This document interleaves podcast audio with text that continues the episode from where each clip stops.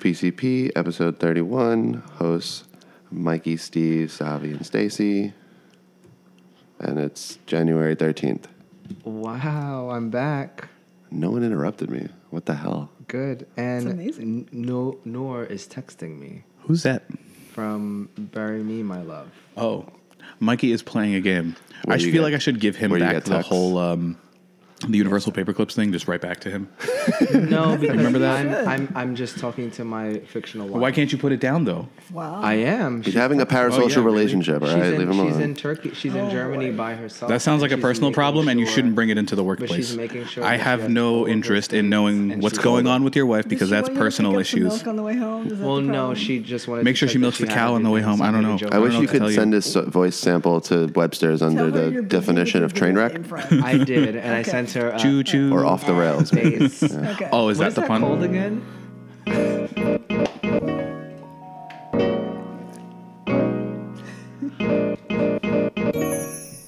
Hey everyone, welcome to the Party Chat People's podcast. As always, I'm your host Steve, joined by Stacy, Zavi, and Mikey. Mikey's back.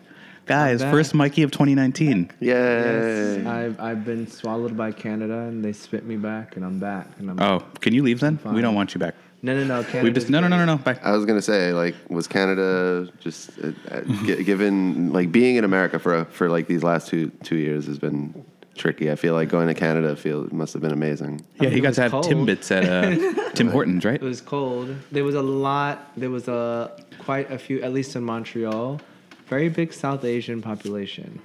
Very big. Quite yeah, quite fascinating.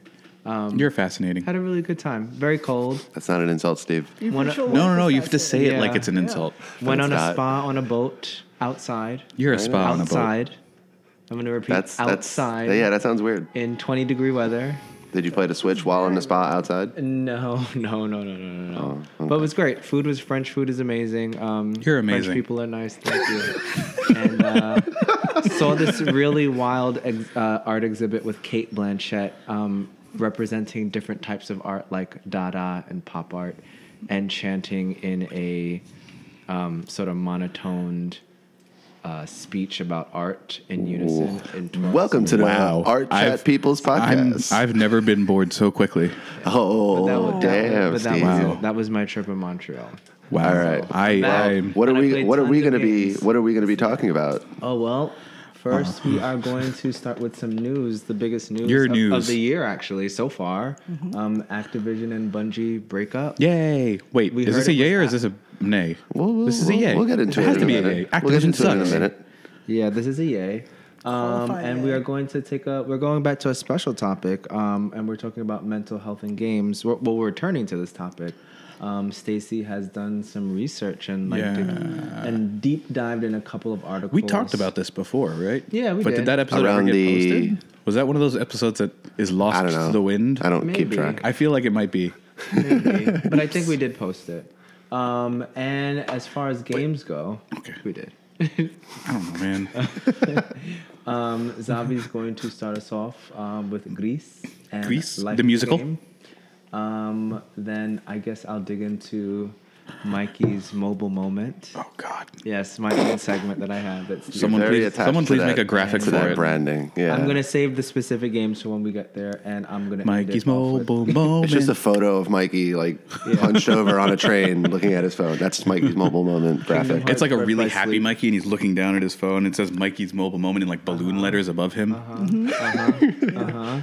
And you know, just forewarning, our discussion about Kingdom Hearts might go places that you don't want. So just Sexual places. yeah. Steve is going to talk about Undertale and The Witcher Three, and Stacy is going to talk about All. No, no, no, no. That's that's not the name of the That, game. no, that's just all of her games. will take about five. Oh, okay. Well, the game behind the curtain, hey, lovely. don't look at me funny. There's a game the called games. Everything. That's true. That's true. I wouldn't be surprised if there was a game called All out there. Uh, so Obduction parentheses cyan. Not Ne- not abduction like kidnapping people. Obduction. with an O. Obduction. Right. Um, I'll explain never that ending. title too. Is it Cool. never ending nightmares or never ending? It's never netting. Never ending. Never ending nightmares and the Overwatch World Cup viewer. And that is it, guys. So let's get started. So Bungie, Activision. That's us getting started. Seatbelt snap.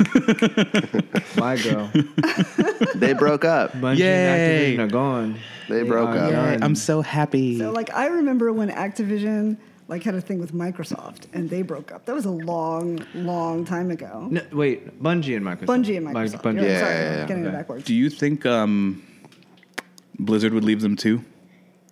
Uh, I don't know what that. Deal Because I feel like No, Blizzard they're is way more enmeshed. That was Yeah. You like think? Are Bun- they? Bungie and Activision is a publishing relationship. Activision Yeah. Blizzard they merged. They merged. They are a, Right. com- a So single they because actually they've put they've out a- ruined Blizzard. Actually put As far a as I'm release concerned. saying, you know, you've got the um, Battle.net app, and mm-hmm. they're going to continue to keep all yeah, all their stuff is on. it. Yeah. Yeah. So it's going to stay on there. Isn't like Call of Duty on the Bungie? Yeah, Black Ops uh, Four was Bungie.net, also like through launcher? Battle.net. Yeah. Mm-hmm. Yeah. Mm. Mm. Battle.net. They have like a Oh, Activision Battle.net, you've fallen so far. I remember an when just Activision all my. Blizzard games were there, and Oh, that's stop where I being would so go. elitist about that shit. I remember those times. Just a game launcher, They were so. It's just they were a game different times. Are you serious? Diablo was there, about a game launcher? and w- I'm, no- wow. I'm nostalgic about also when my StarCrafts. I'm nostalgic about when and Steam original was Diablo 2 was there with when its it little first came out.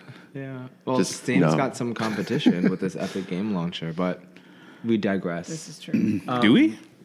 We I don't do. agree to that. we do digress. So, Okay, fine. so Steve, w as as the number one, uh, As the resident idiot of as the a podcast. resident, as a resident, uh, Destiny is your girlfriend of the podcast. How do you feel about this? I don't know. We don't talk anymore. Is he? I, I don't know. You were the last Destiny one is actually to talk available? Yeah. sizably Yes, about Yeah, Destiny Destiny. is to be available. fair. You can have her. Thank you. All right? she sucks. I will take the reins. Thank you God. very much. All you do is make me far, miserable. As far as, as far as the community goes, I think the community and Bungie itself, as it was described, champagne bottles and cheers happened when you know it was announced. Everyone seems pretty happy because Destiny's been in a really good state. There's sort of been like a philosophical shift the way they like uh, distribute content with like the Black Armory, where they're like, "All right, guys, we're not going to do this."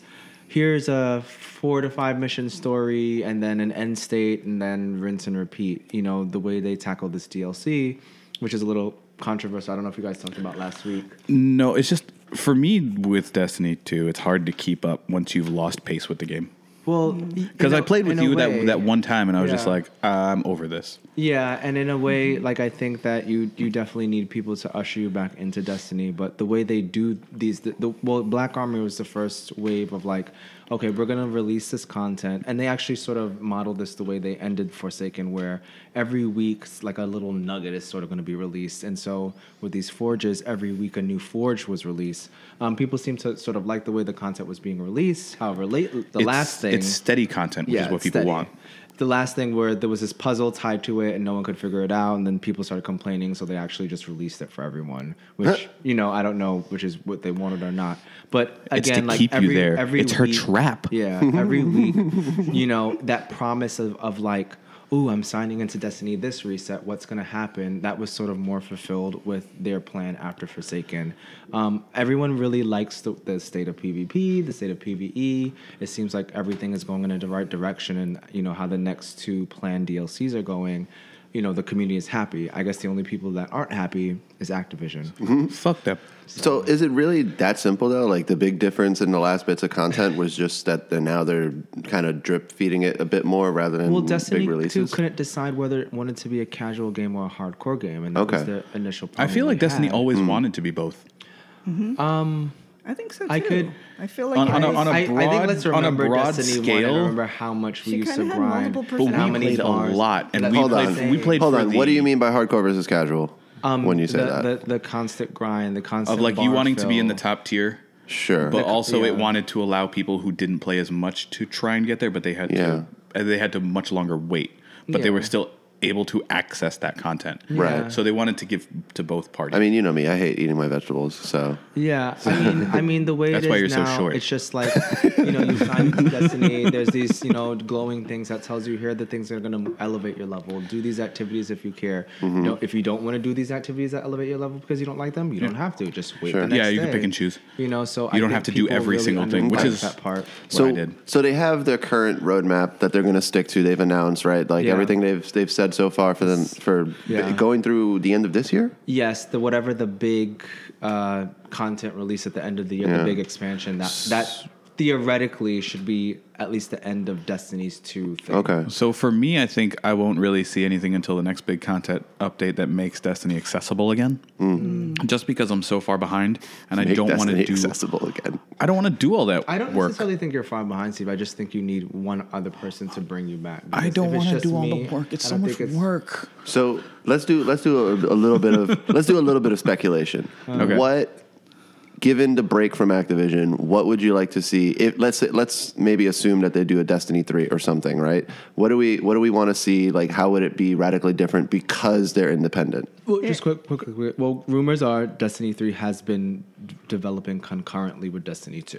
So Okay. just that knows. Cool. Yeah. So one one thing I want to note is the Activision contract required annual uh, release schedule. Yeah. So hmm. that I think is just a recipe for abusing your workers and putting Yeah. out subpar content that has mm-hmm. bugs in It's it. it's to it's a cash grab, which is Yeah. Right. what Activision is going to want to so do. if all they do is have delays of a month or two for content, but the content is better, I think that's If if they an took a year off everyone. between releases and like developed good stuff, Yeah.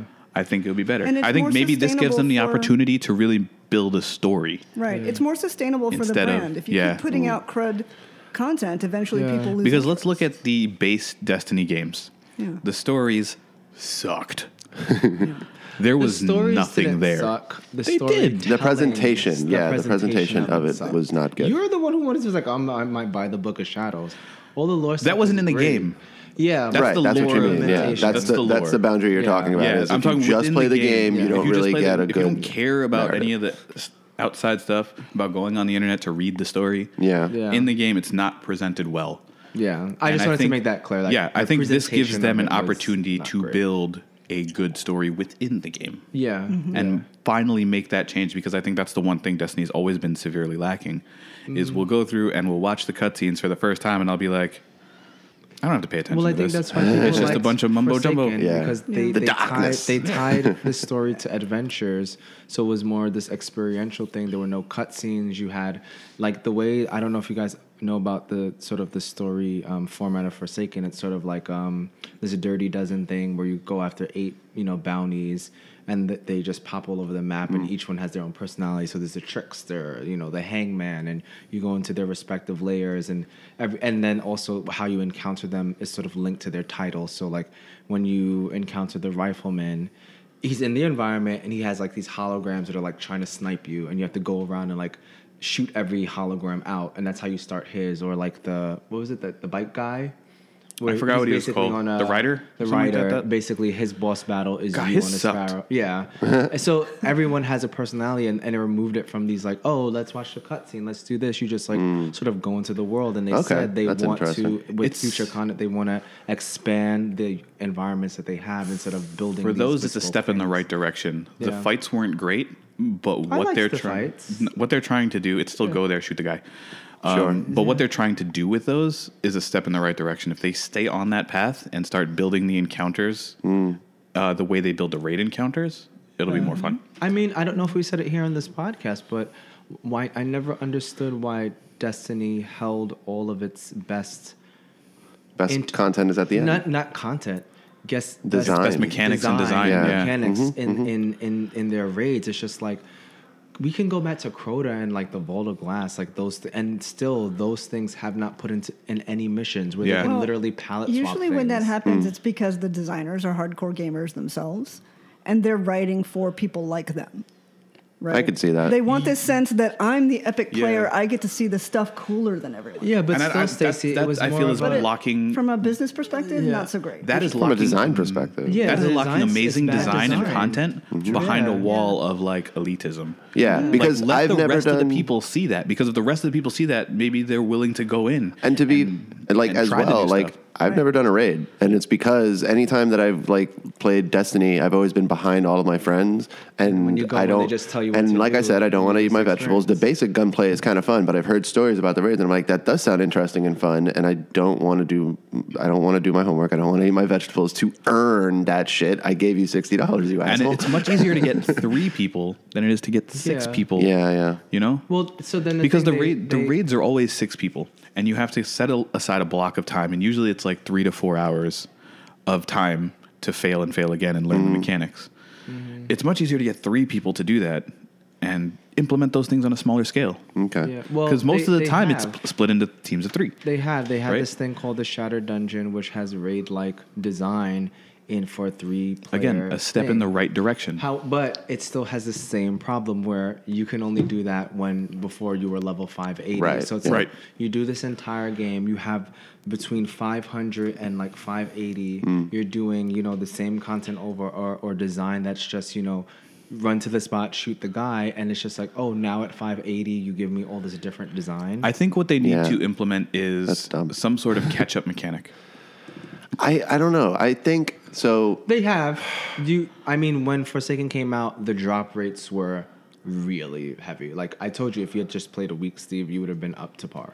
And and depending on the person, I know a week might sound like a lot. But Here's the thing. I think that uh, people need to You're a Destiny apologist.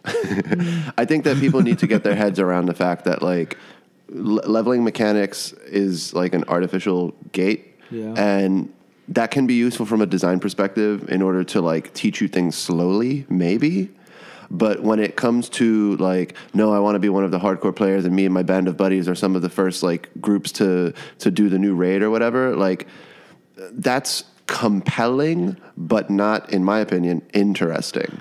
And I think that if you're going to have levels for like these guns and, and that kind of stuff, there's like there are action games that do it right. Like the first one, my favorite example of this is Muramasa Demon Blade, where the leveling mechanics actually feel like it gives you a breadth of experience of like these are enemies that I can just not pay attention and kick their ass, and that feels cool. These are enemies that I need to pay some more attention to and do a certain amount of blocking and dodging, and that feels challenging. And then there's enemies where like they will fuck me up, and I need to be super defensive. So it encourages different play styles. The different leveling in Destiny does not encourage anything, in my opinion, other than scheduled gameplay and feeling kind of cool because you have a big number. the problem with Destiny's leveling is that it's not natural. Once you hit that max level, then it's all dependent on your gear, the mm. number that your comes with your gear. But you're gated because you have to get that gear to drop. It doesn't naturally just drop. You have to do various specific activities to get the gear that's more powerful than what you have. So there's no like steady curve to it. It's like you could plateau for weeks. Mm-hmm. And then you can get a spike, and then you'll plateau again. Okay. And then you'll get a spike. So it's not.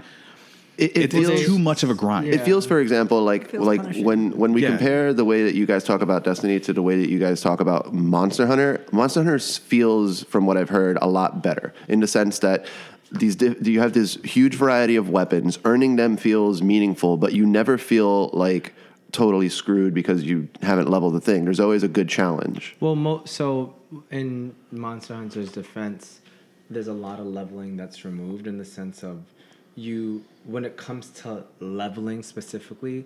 The only thing that you really level is Your hunter um, rank. Your your hunter rank, which ties to your. It also ties to your. But it's also gear based in the sense he's talking about in the sense of gear based.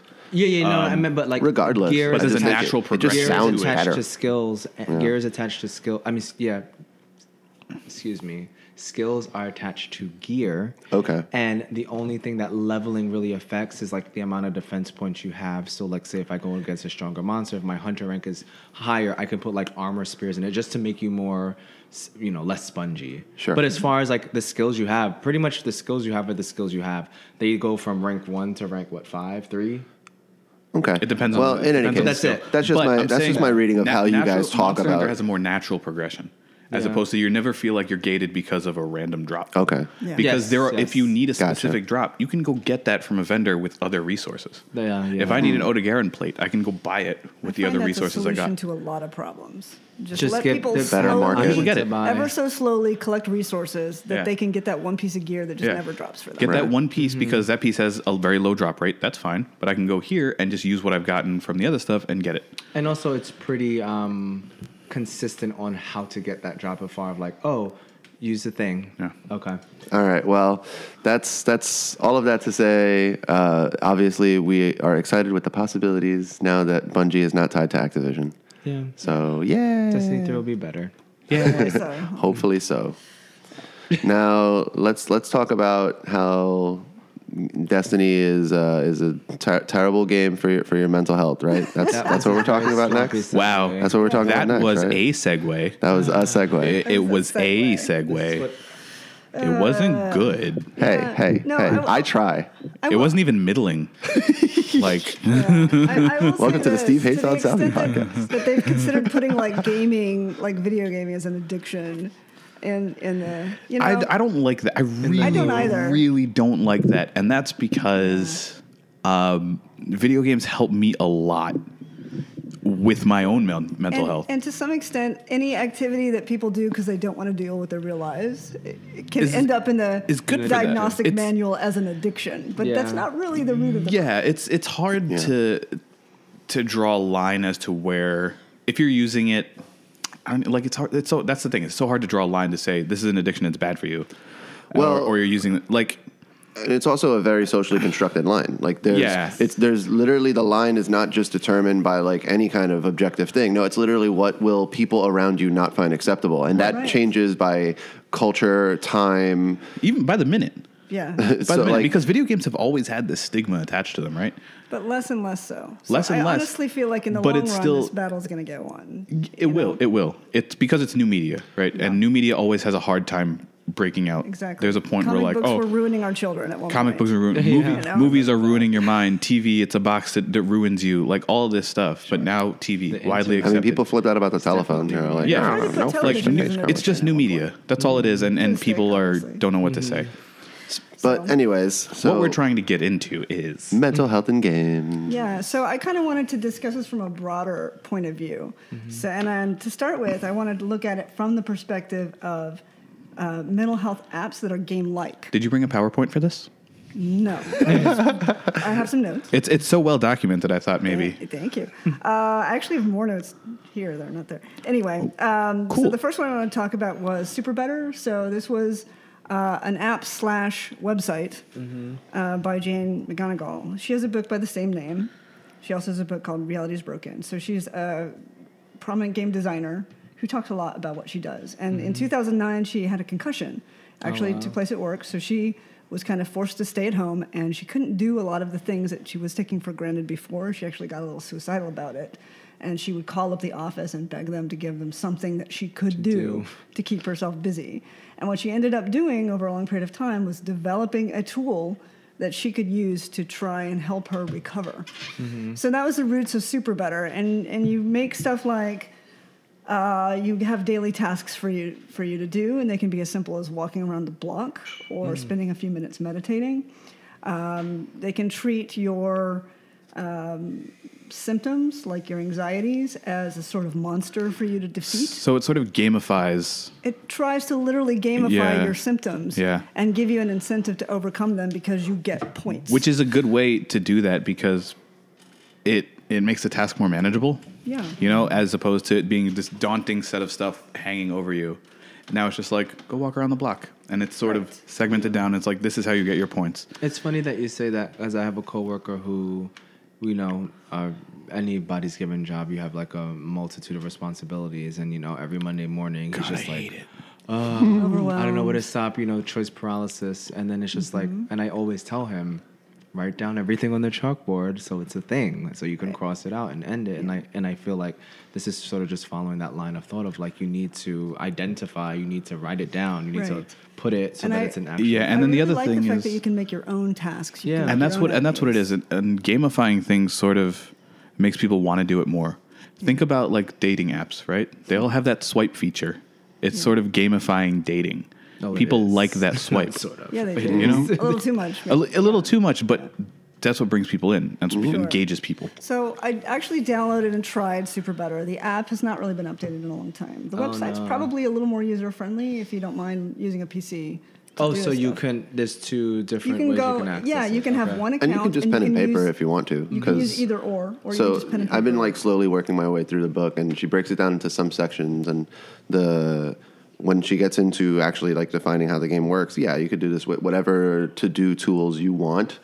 um, but it's cool because she spends a, a good part of the book basically talking about partially her personal journey, but also like talking about generally like why is it that gamers are so good at the tasks that we put in front of them when we design these games for them right? Uh, what are the skills that they've built? What are the abilities that they're kind of getting right? And so she, through both like single player and multiplayer like uh, through a whole variety of games she kind of distills certain things that were helpful for her in terms of yeah thumb dexterity doesn't like quite apply here but It's more like ta- task analysis and reinforcement. So that's part of it, and then so so she takes for example problem solving. She says like to try to contextualize things as like very video gamey terminology. So like one is quests, another is uh, power ups. Like what are your power ups, and and it, it's like things that give you a boost of energy, right? Maybe it's going for a run, maybe it's playing a game, maybe it's socializing with someone. Uh, one thing explicitly is who are your allies. So like it, it's specifically thinking of your social network as though they were like your party members and like your JRPG or something like that. And then also who are your villains so that you start to actually like have a certain awareness of like what might trigger you, what is difficult for you, and starting to use that language and co-opting that language that uh, you may already have if you're a gamer to like tackle your personal life, whatever your challenge is. And people have used it for a whole bunch of stuff like Right. injuries, mental health stuff. Um, even in terms of weight loss, it can help you work Yeah. on your diet, your exercise, kind of encourage you to do those things that you keep meaning to get around. You just not quite motivated to do. You know what it is? It shows you how little time it would take to do that thing Yeah. within your day. Because it seems so daunting to think about something over like the course, like, oh, I'm So- gonna if I'm gonna go on a weight loss journey, it's gonna take a years, but but I- do the one little thing every day. Yeah, I've And been it playing Rocket League for over a couple of years. So I would Exactly. say that it's a great idea. I found that in practice, I kind of got a little bored with it after a little while. oh The- wow, That's fair. well, You the, know? the the And tricky if thing I'm- about if it, I'm harsh about it. It's it's Yeah. Mm-hmm. You have to be self motivated to use the tool. You do. It's not going to make that- you. It's not going to motivate you. That comes with itself. anything mental health related. You have to be willing to take the steps. You have to you have to admit there's a problem, and you have to be willing to take the steps to get yourself back to where you want to be. Yeah. Gonna, totally so I have a quick question. What needs to change about the app, or I guess the site, that you think would incentivize or motivate people to use it more? Microtransactions. no. Perfect. No, no. Um, s- I think there could be more targeted versions of the game. I think so too. Like cutting out everything that doesn't pertain to you would help a lot. There's a lot of More personalized? stuff. There's a lot of interface stuff that I'm I personally found I wasn't using because Mm-hmm. it just didn't match what I was trying to accomplish. Mm. Uh, Interesting. so it's a cluttered interface. It doesn't have the cute little bells and whistles. Like it doesn't play me happy music when I accomplish. You a don't get the victory fanfare from I know, right? So it needs help So- with its So, reinforcement. yeah, just the little those little touches actually do make a difference. But to some extent, I feel like some of those reinforcement things, it's like an external versus internal motivation Yeah. that, that I think can be a problem. Like, I, I, I would offer uh, not like a like I agree that that could probably help, but I would say that my number one thing is they could probably use more targeted versions of the game. So if you go like on the website in the community, I think there might even be a subreddit. Like you can see people helping suggest to each other what's what what are good examples for tasks for weight loss, what are good examples for tasks for depression, and so on. But like if if the if the program or the app was more like what do you want to do, and you get like a templated version of those tasks so that it just gives you a regiment rather than like Having giving you the total freedom because it's kind of like walking into subway for the first time and you're just like i got to make my own sandwich what the fuck there's too many choices like Yeah, I that's what that's what goes on like you learn this framework about And especially if you're superpowers and villains or yeah or totally Putting it's another choice So it just needs you. more Exactly. in-depth stuff as that goes on. Maybe. i think some more guidance Yeah. where it's like what are you actually trying to use So this one, for? once it gets you that base sort of like level of everything what you're trying to resolve, and then sort of needs to go into further detail. Yeah, I uh, think and, maybe and more s- one way to specific do it tasks. might some be to have only some portions of the game at the beginning and then have it mm. uh, could be branch out and open additional complexity available to you later yeah um, so that you have more of a sense of your leveling up and you're building your ability to use more of the application. Mm. over Need time. better I also- trees. i also I think need that to unlock for- double jump. Unlock double jump, Mm-hmm. pay one dollar. I think that um, it would also be really good if if like you did something like this with a therapist, and the therapist was like almost being like a game master type of thing. Yeah. I And wonder so, and if- so you have a conversation with the I don't know too therapist, and your therapist therapists goes like, get that though. "Yeah, I know, but it's possible." But you know what? It's And, and to- like a therapist could have a conversation with you, and then the conclusion of that conversation could be like, "Oh, this is one of your villains," or something like that. It's. Yeah. I To think it's something you could you could technically even bring to your therapist and be like, look, I Yeah. have this. You know, Yeah. let's let's incorporate this into mm-hmm. Right. into so, the sessions and, and life and see if this can help you. and, and I think that's a Because good that's- point. Is it, sorry. No. th- Ultimately, what it is is it's a tool, Right. And it's a tool to help you get better, and a tool is only good if you use it, right? Right. So just you have to use it, but you have to want that for yourself. You want to get better, and ultimately, that I feel is the the main thing with anything mental health is if you feel like you have an issue, you need to go talk to someone, and you got to be willing to want yourself to be better.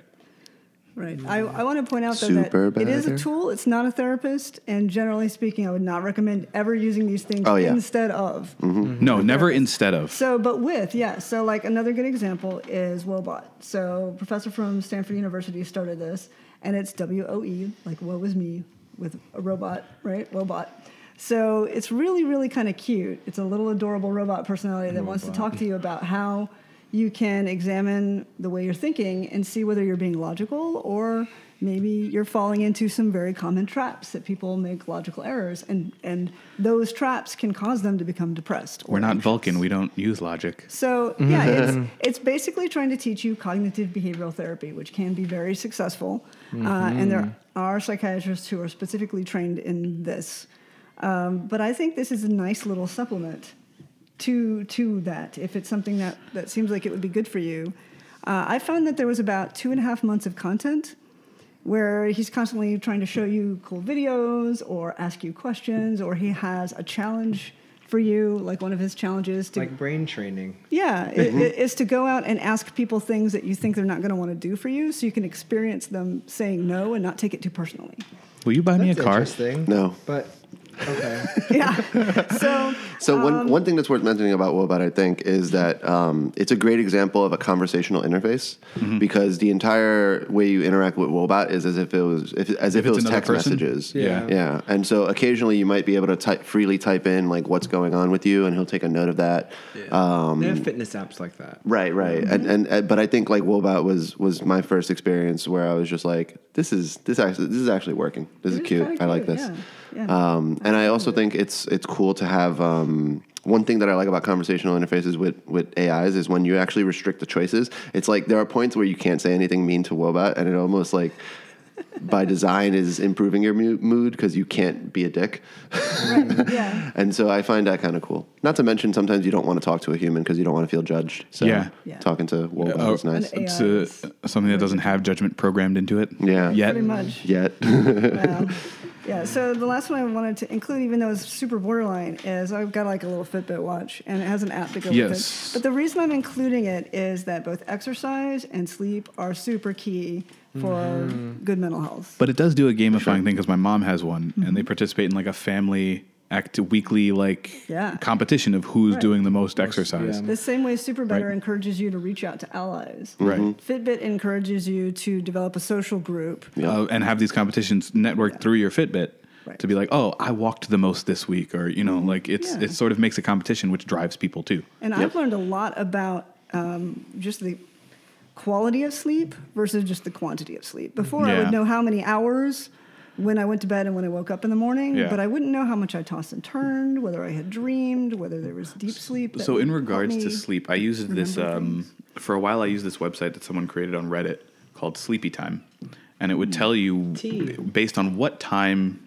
you needed to wake up, what hours or what like different blocks of time where you should aim to fall asleep mm-hmm. in order to make sure you get through your REM cycle mm-hmm. and you don't wake up in the middle of your REM cycle mm-hmm. because that's when you feel groggy when you wake up. If you wake up between the cycles, you're like you feel refreshed and you're like, oh, a new day. Um, I think iPhone actually updated the bedtime function. Does the same thing. It does, and Yeah. but this was around. This was like years ago when I was like, "Oh my god, I need to figure out when to go to sleep to wake up on time." And someone on Reddit just made this little website, sleepyti.me, you know, and uh, you put in what time you want to wake up, and it calculates and it gives you a bunch of different times. That So it'll stuff's be always going to be a little bit hairy though, because people sleep very differently. It's very individualized, it's and true. that's where I think something like Fitbit is kind of necessary. because it Right, but this 'Cause is you it's know this is something that came along. Yeah, it's this really is technology that came It's along better than nothing. Don't get me wrong. This just- really helped, but the when they started adding it onto the, like the smartphone and all that Yeah. stuff, it really like focuses on you specifically. Mm-hmm. yeah. You know, the one small bit that I'll say that um, that terrifies me about a lot of these like uh, gamifying our, our health type things is that a lot of a lot of times I think they have a little bit of an edge to them where it's just like do all of this productive stuff so that you can like be a better worker for like the your, your bosses. Our corporate that is- overlords. that is like that is like a lot of what I feel a lot of time. And, and not, not into the, the, the, the devices themselves they're they're good but like the way that we talk about them Well, mm-hmm. yeah, that's why I don't me. know if we might have mentioned this before, but like I listened to something about like really taking recreational drugs seriously into help in mental health, and people saying like once that's actually commoditized, how it's all really just used to like make you a better employee. Yeah. Like if you're Oh, less boy. stressed and you're more productive, then We'll all hey, be on we the- give it like work two, give it like two decades, and it's going to be like a normal thing for your employers to just be like, "Hey, man, you seem kind of stressed. Why don't you go like go take a smoke break? Yeah, go, go smoke some weed." Yeah. like Oh, the boss is just in the back with screens of everybody's like monitors. Let me let me, Stress let me see levels your woe bit. hitting the Let me see your yellow. woe bit. Yeah, Can you send exactly. me the most recent Send scans me- from your woe bit? Oh, No, you that's definitely need to be smoking terrifying. more weed. yeah. Uh, so, but in terms of relaxing, um, one of the things I also want to talk about is I feel like video games are increasingly having the ability to put people in sort of a calm, relaxed, meditative state. And people spend a lot of money for good meditation. And there are actual meditation apps, some of which are pretty good. I used one um for a while. What was it called? I can't remember what it was called, but I used it and it was great. It was like ten minutes of meditation at a specific time during the day. Mm-hmm. There's even Headspace. like a Headspace. Yeah, Headspace. there's even like Slack add-ons for meditating. Which is bizarre to me because it's a funny. corporate app. But um, Yeah, they want you to be. This is your corporate the- mandated the meditation. Of listening to someone talk at you while you sit still has Yeah. never worked for me. But oh, it works for me. I think it like I Yeah, come love out that from stuff. that and I'm just like, oh man, like this this sort of weight has been lifted off of me. yeah, See, my favorite, can be very uh, my, my, my first meditation where I was just like, oh shit, this is really cool and I, and I should keep doing this was one time when I was doing a meditation thing and I felt gravity and I was like, like I, like I felt like a certain, like I was being still enough and I felt like a certain weight and I was just like, what is that? And then the moment I got up, I was just like, oh shit, I was literally feeling the air pushing down on my skin. That's fucking weird and Yeah. awesome. yeah, yeah. So uh, the closest thing for me is there's one called Sway, and that is actually kind of bills itself as a sort of meditative thing. Unfortunately, it's only on iPhone right now. There's no Android version of this. I don't know why. But uh, what Sway does is it uses the motion sensors in your phone and it encourages you to move, but very slowly, and to pay attention to what you are doing. Oh. And as you progress through the levels, it actually tries to get you to slow down more each time. So that by the time you're in the last one, you have a really great potential freedom of movement, um, but at a very slow pace, one that does tend to put your heart rate down and put you in a very relaxed um, Nice. state. So I found that to be useful for me in a way that other meditation tools were not. Uh, and it partly felt like I was gamifying saying it's like the dance dance revolution of meditation, you know. What did it look like Tai Chi or Qigong, sort of, or just not? All it even? is is just a soothing looking picture on your phone, but you're listening to music, and the music changes depending on your movements. And if I you move too Ooh, fast, it'll be a dissonant sound, and you won't Ah. like it. So you'll feel motivated to calm down, and when you do, it'll give you a nice little sound. I like this. Yeah. And this is it's during meditation. it's during meditation. It's not for like if I'm sitting just doing something low key. You can do it anytime. Like Okay. you could have, put this on your headphones while you're waiting I for like the that you subway put on your pull up. meditation voice for And you that might look a little silly mm-hmm. swaying back and forth, but you can do that. I mean, you'll mm. look about as silly as most New Yorkers. Right, exactly. Mm. So Most New Yorkers look pretty silly on a regular basis because as I was waiting outside, there was a guy on Snapchat talking to his phone like this, walking down the street. Steve is holding his hand up very high in an awkward fashion. doing doing face. the, Yeah. the You, you do one of these, the, Maybe the high snap. selfie, The high, high- the high because selfie. you you have to do The the high selfie. High High altitude. selfie. High That's- selfie. high, al- high altitude selfie. Yeah. hiss. You have to go high selfie because that's where you look your best. Like you never you never look good when you open your phone like this. yeah, because everything sags down. Welcome Yeah. to Steve Yeah. Explains Selfie Podcast. in any case, That's um, not me explaining. That's common knowledge. Okay? You never want Right. your skin to It's sag. sad that, I'm a that I'm a selfie idiot. knowledge, I'm a like selfie idiot. yeah, maximization. In any case, uh, another couple of games that feel like they're putting me into that kind of calm state. Um, one is Flower, which I have on PlayStation at home, and it's very much this soothing sense of you're just, you know, flying around as a unembodied person. Uh, trying to touch all the flowers, and you get petals in the I air. think of it you as you're the wind. uh, yeah, you're basically the wind. She's like the wind. Oh my gosh, Wait, what is that a reference to something I don't know? there's a song by that. Oh, okay. Anyway, never mind. okay. Can't look at But Steve yeah, right yeah. now. So, but Flower also has a nice little environmental message if you actually play it to the end, Mm-hmm. and it has some achievements that can be fun to unlock. So that even if you played it before, if you kind of want to get into that calm state again, you have a reason to do it to play it more than once. Mikey's playing footsie with me. Um, I also like I Love Hue, which has something like a thousand little uh, color puzzles to do in a row, and again, it's this nice kind of It's soothing. Music. that's a relaxing game. I played a little bit of that. and That that's game is kinda- not relaxing to me because I suck at colors. Well, and I just- I and I just- help you with I'm- that. I'm- he sucks at That colors. sounds like colors, A colors, collars. not collars. I suck at colors. colors. How does this work? I can't walk my dog. It's I'm hard. I'm bad at colors too, but like the three puzzles I got through before anxiety kicked in. Oh, I'm on like 20, 20 something. Yeah. Um, Uh, can we say some games that sure, we um, please. Journey, of course, Mm-hmm. the Jour- follow up to Flower. Journeys, I love Journey. That's such a good game. That is a relaxing. That's a game that um Abzu. Abzu is very Yeah. good. I have to play Abzu. But Journey is a game where like you also have to rely on people. So if you're not good at that, you you may need to rely on the person that's there. You don't know if their intentions are good or not, or if they're trying to help you or not. But like it it helps you to show like, hey, try. Yeah. See if they're there to help you. Like put yourself No, yeah, out there with that, like, person. That like weird human connection that you get in that Yeah. game is Yeah. very Because cool. I remember it I can be very powerful for a shut-in. I played that game- to Try that game. um, start to finish with the same person. Yeah, and he always like fun. he would like he she I don't know. They um they would like be like, oh hey, come over here with the little Ding, shout, like little- the, the little pulse. the little one little symbol you could do the little pulse. Yeah. And at first I was like, I don't want to play with that guy, so I started running away. And he Mm-hmm. stood there and he kept doing it, kept doing it until I noticed, and I ran back and he showed me like there's a secret here, and then he would Mm-hmm. do that throughout the whole game. So like ultimately he was my guide. Yeah. right. He was showing me through all the stuff. He had the white robe and everything, and I was just like, oh my god. You had a mentor. Yeah, I had someone, and he just he stayed with me through the whole game, and I was just like, oh my god, like that connection. You can't really. It's hard to simulate that sort of connection because it's, So I, I have two. I have two games that I consider meditative. One of them is going to make some sense. The other one's probably going to confuse people. But the first one is Tetris Attack and Puzzle, Puzzle League. Like Mm-hmm. I was going to say basically Tetris the same game. too. Tetris Effect. I haven't played Tetris Effect. Tetris I'm, I'm actually yeah, bad at classic pretty- Tetris, so that uh, not so much. that, but Tetris, Effect Attack, really helped me um, with Tetris because I've been bad at it Oh, before. okay, cool. Tetris Effect is a much it's a more atmospheric approach with the music and the Mm. levels being designed like together, and then the Tetris just being there also. Okay. so it's not as difficult. But as like other with, Tetris in the case of in the case like I just I if my mind isn't moving a mile a minute, I'm like like I actually like I have a lot of trouble doing classic meditation because I just like shutting my brain up is like impossible. So Well, you my hear version me on of this meditation podcast on a weekly basis. I have to say something stupid, right? Because my brain is just like, right. So like, I, it's hard for me too. And so for me with Tetris Attack, like what's meditative to me about that is just like it's so engrossing, like the flow basically that you Mm-hmm. get into is so engrossing, and I'm just like not thinking while I'm doing all these things. Yeah. That's like that's like a different way to achieve not thinking Mm-hmm. as opposed to meditating. Then the other one that has a similar effect, but I feel like no one would consider meditation, but I kind of do is Doom, the recent one, because No, you know blood and gore and all that stuff. But like when when I'm genuinely like having a good run of like a combat You're encounter or zone. whatever, yeah, it has a similar effect. And I'm just, and then there is also just a small part of me that is like always, you know, kind of angry at the world. So I get to, you know, punch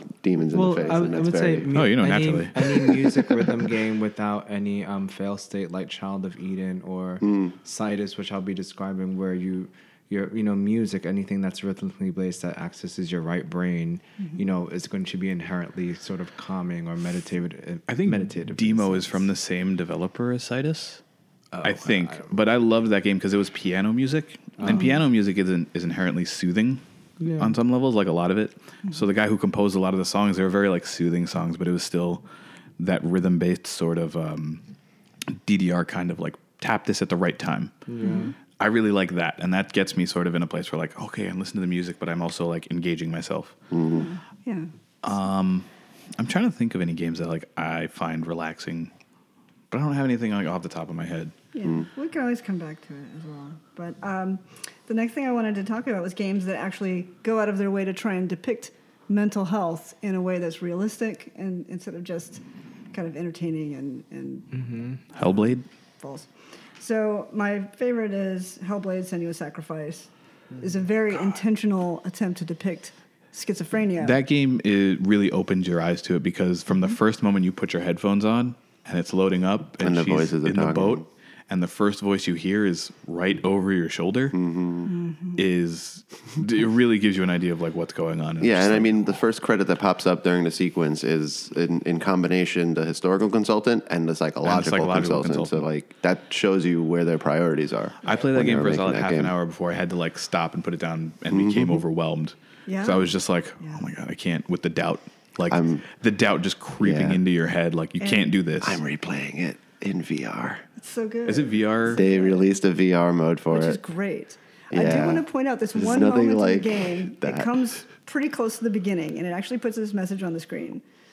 The dark rot will grow each time you fail. So Hmm. you see this dark, Yeah. like her veins are turning black, and this happens after she's died. She kind of comes back alive, but she has this dark rot on her, and it says the dark rot will grow each time you fail. If the rot reach Senua's head, the quest is over, and all progress will be lost. yeah. Yeah. It's terrifying. It's also not true. You can die an infinite number of times. It will never actually happen. But Oh, you, as a player, don't know that. No, no, no. It depends on the difficulty. Really? c- yeah, Does it it? can delete its own save. It, oh, Yeah.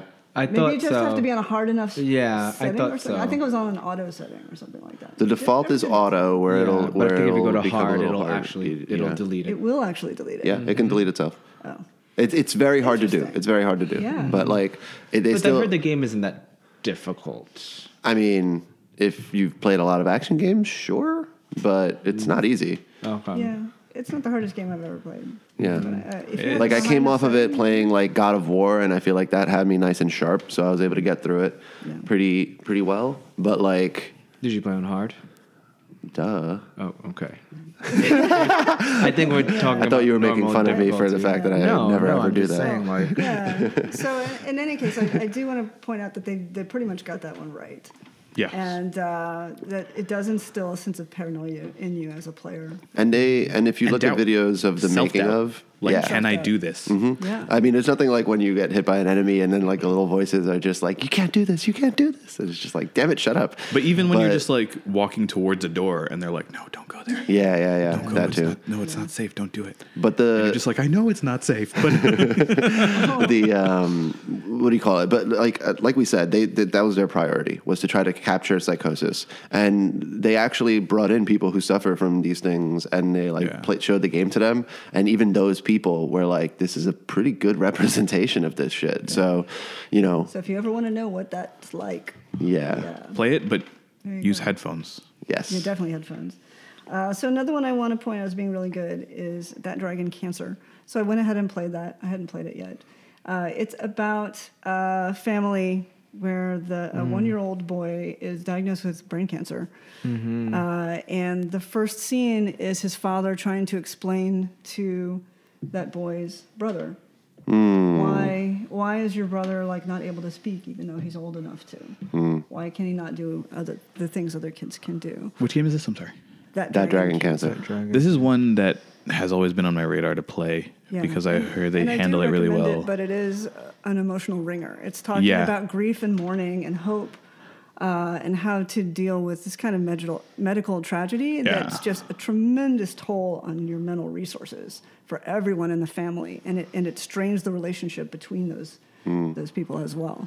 How does it how does it differ do you think from well how does it use being interactive and being a game? Does it does it benefit from that? Is it like a unique experience Yeah, through it that? It really is. Uh, it does use some of the tropes of video gaming to try and tell the story. So the reason it's called that dragon cancer is at one point they literally embody the cancer as a dragon, and then you're on a platformer type of game trying to survive, Hmm. trying to beat the dragon, but you can never win. Hmm. Um, in another part of the game, there's sort of a driving game where you're trying to pick up you know, treatments, whether it's pills or radiation or whatever, to try and keep going longer. But again, no matter what you do, eventually you're finished making the rounds. And you get what you get, but then you're done. Did anyone Um, play Night in the Woods? I heard that did a good job Yeah, too. Night in the Yeah. Woods is also a game Yeah. about mental health. Um, that was pretty well. Because I feel like that one came. That one comes to mind when I think of games in that vein of like dealing with mental health. Yeah. And I think making games about it is one of the best ways to engage people in it. Mm-hmm. Because games, as an interactive experience, they sort of immerse you in that world. Yeah. And to immerse someone in what it's like to have these problems is really important, so people understand why like it's so taxing. Well, right. I, I think a big part of what's going on here is trying to increase our empathy as a society Yeah. for people Yeah. that are dealing with this stuff. because people a lot of people want to trivialize mental health mm-hmm. and that's the way it's been for a long time and finally it's coming to the forefront where this is a bigger problem than Yeah. than people have always said it is Right. Uh, so my favorite part of that Dragon Cancer is actually in the hospital room, and it treats it as a sort of a problem-solving game. The little boy is clearly very sick. Mm-hmm. He's dehydrated. He wants to drink, but if he does, he's just going to vomit and get more angry, more upset, and it's just very difficult. Hmm. And as with the rest of the game, you're not going to win, right? This kid's not going to suddenly get better. Hmm. What actually happens is it waits until you give up. Mm-hmm. It waits until you give up, and then the boy quiets down on his own. And it feels like a blessing. Hmm. But it's also like, it's really turning video game tropes on its head. Yeah, because you actually have to like give up your agency almost. yeah, mm-hmm. to stop trying Yeah. Yeah. Yeah. Hmm. So, anyway, I, I did enjoy that game. It has some really strong religious overtones at the end mm-hmm. because uh, one of the characters, the mother, is very religious, and you see that um, depicted, right? Hmm. Um, in any case, the, the last game on my list is What Became of Edith Finch. Hmm. So, this is a woman that's been living away from home. After a, a long time away, she goes back to visit her childhood home, which she remembers had a lot of rooms she wasn't allowed to go into. Hmm. And she finds out that these were rooms for members of the family that were long deceased or which were hidden from her. Some of the family has a strong tendency towards mental illness. So you have a, a dude in the basement that's been living there most of his life. He never goes outside, and the family hides him from everyone else. Jeez. But the most interesting one is they've actually built additional rooms on the top of the house, and there's this guy at the top named Lewis, and uh, Lewis, um, this is not giving too much away, um, commits suicide at a fairly young age, and they depict the mental process that he goes through that leads him to that decision. Um, and it starts and ends with his psychologist's note um, basically telling the family what happened and apologizing that she wasn't able to do more. But you actually experience the fantasies he creates in his head to entertain him from a really bleak, difficult life, and how he comes to believe in those fantasies more than the real life, mm. and eventually kind of rejects his actual life as not good enough and decides that killing himself is as if he's going to go live in his fantasy world hmm. for the rest of time. So you're gonna get to experience that and see how powerful that lore can be. Yeah. But you also get to see the effect of his loss on the rest of his family through the rest of the game. yeah, So you see both sides of that. yeah. And It- I don't think I've ever seen that before. It reminds me of a um, a friend of mine actually does like a art exhibition for his students, and um, they handle difficult topics. One of the topics was suicide, and he actually sort of had like a box, like an Amazon box, and he cut a oval in it and made a noose, and so the noose was the opening. So outside the box was like a darkness. And when you mm-hmm. look in, it's like a field and half mm-hmm. mm-hmm. happy kids and clouds and rainbows and you know there's a little excerpt of like you know like this is what people often think is on the other side of suicide just like hmm. you know this life is so bleak this life is so dark you know uh, this there must Yeah. be something grass is always greener yeah there the must be side. something If you can make know, your own grass, yeah. exactly yeah Well, philosophical argument. If if if suffering is negative and and non-existence is zero, Right. That's the logic of anything depression. would be better than this sort of that's the mentality Yeah. people yeah. have Yep. Or in the case of this guy, if your imagination is able to come up with something just fantastic, Sure. why Yeah. wouldn't you want that? So, um, the the flip side of this kind of very careful, thoughtful depicting of mental health is the severe trivializing of mental health that you see in some. before we jump into that, though, I did want to talk a little bit about Celeste because I think that that fits into the the mental health category, like helping understand mental health. And I really liked that game's uh, depiction of it because it um, it starts off and your character is basically just she's just very motivated to climb this mountain, and it's not really clear why. Uh, and then when some people kind of press her on it, it's just kind of like she's just like, I, I want to finally c- complete a thing that I said I'm going to do. And so you get this you know you, it's it's through the conversations you get like she's just sort of like a quarter life crisis kid who's like i'm just doing this work or whatever blah blah blah. But she she has a lot of anxiety around things and like panic attacks and um and then as you go through the mountain because it's all kind of magical she literally starts to see like the embodiment like like a shadow version of herself. And at first she's like she comes to a conclusion of like oh you're all of the the, the bad parts of me and like i need to get rid of you kind of thing. I like like i don't need you anymore right? Like she has what she thinks is like this strong moment of like i i, I don't need you anymore. I'm gonna get rid of you. Like this will be over right? And then shadow version of herself re- reacts so scared and, and, and, and viscerally to that that she pulls her down to the bottom of the mountain again. And the only way they get back up is by she actually apologizes to her shadow self and is like hey i'm sorry. That wasn't that wasn't cool. I can see now how scared you are and that like you've actually helped me get through a lot of things. And so that's i think that's really important. Like the, the overall the the game is actually saying like you have to you have to actually cooperate with this. You can't get rid of this, which I think that's one way that a lot of stories unfortunately might trivialize that if they're going for a mental health angle is to just be like, "Oh, you just need to shed that. You need to get rid of that." And this has a more healthy approach of like, "You'll never get rid of that. You have to work with it." It's about living with it.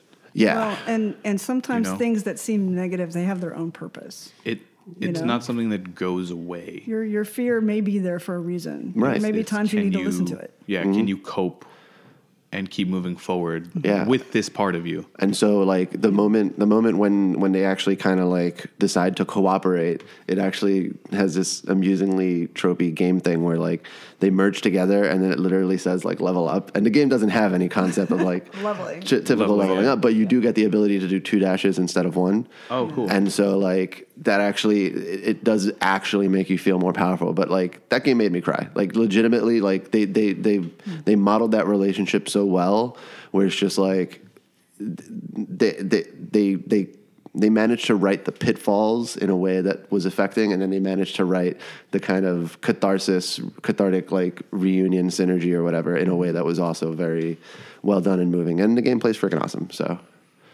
I wanted to know. Highly recommended there too. yes, Celeste is great. So, in terms of trivializing mental health, the most common thing I see is what I call a sanity meter. It's no different from saying you have a health meter. So you get a little red bar, and when it's out, you're dead. uh, or a little blue bar, that's your magic, uh, your amount of mana that you have available to cast magic spells in some games. So mental health bar, I've seen it be green, for example. The only s- game I ever played was a board game Yeah. called um I was in the Call of Cthulhu series. There's a Call of Cthulhu game that has. Yeah, well, they that deals with the lore. There's sanity, and as you lose sanity, you start to see, you know, the Cthulhu Right. and all the, the all the horrors. Yeah. Right, and you see it most often in, in is it those kind of horror type gothic games, uh, like a haunted house or there's a demon after you or something. Well, it's just funny to House think on the of. Hill have sanity? Yeah, it does. Betrayal, right? on- Betrayal at House on the Hill? Yeah, Yeah. House on the Hill. Yeah. So- well, it's. I think. I think what's interesting and false about that that kind of design trope, though, is like it. It has the idea that sanity is a thing that like a demon can attack you with and take. Like it's very kind of almost like old school puritanical. Like you have a mental health problem, it must be a demon or something that has afflicted you, and like there's you know it, there- there's an evil thing that is causing damage pour that salt you on need to get rid of or you. fight or exactly. Right, there's no sense that you might have something internal that's causing this problem. It's it's an outside force that's affecting Mm-hmm. you somehow. Um, and so effects of low sanity meter include fuzzy camera, uh, heavy breathing or whimpering by the character that you're embodying, uh, and hallucinations, things like blood running down the wall or little bugs running across the screen. Uh, or just warped looking appearances. Statues whose eyes follow you around is, is pretty common. Uh, so, American McGee's Alice, the health bar is actually a sanity bar. And since the game is based on the idea that there's a woman in a, a, a young Insane girl asylum, in a coma, right. in a coma in an insane asylum, uh, her journey is an attempt to wake up. So her health bar kind of is her Yeah. mental. Sounds like the movie Sucker Punch too. Energy Yeah. to get to get out. Yeah. I played that see that. game. Yeah. American McGee's. I played the second um, I enjoyed it. Madness Returns. Yeah, the one on Xbox. Yeah. Yeah. Interesting. It There's one called a Amnesia: game. The Dark Descent, Yeah. where they have uh, a mental health kit you can pick up to get more sanity. That what? It's it's laudanum, which is uh, an opium-based Okay. cure-all from back I in the see. days because this is an, an old It does time take game. yeah, it does take place in an olden time, but like it does Yeah. that thing where You said when- Darkest Dungeon? no, in olden time, um, it's Amnesia: The Dark Descent. Got, gotcha. But like as the monster gets closer to you, you experience the fuzzy camera, Mm-hmm. the heavy breathing, and like those things persist until you get more of the laudanum. Get some and- drugs. and- Yeah, you literally drug yourself to make those effects go away. There's a monster. yeah. Yeah. So, uh, Eternal Darkness, Sanity's Requiem is by far the funniest. You can see videos online where it shows you all the different effects love of that sanity.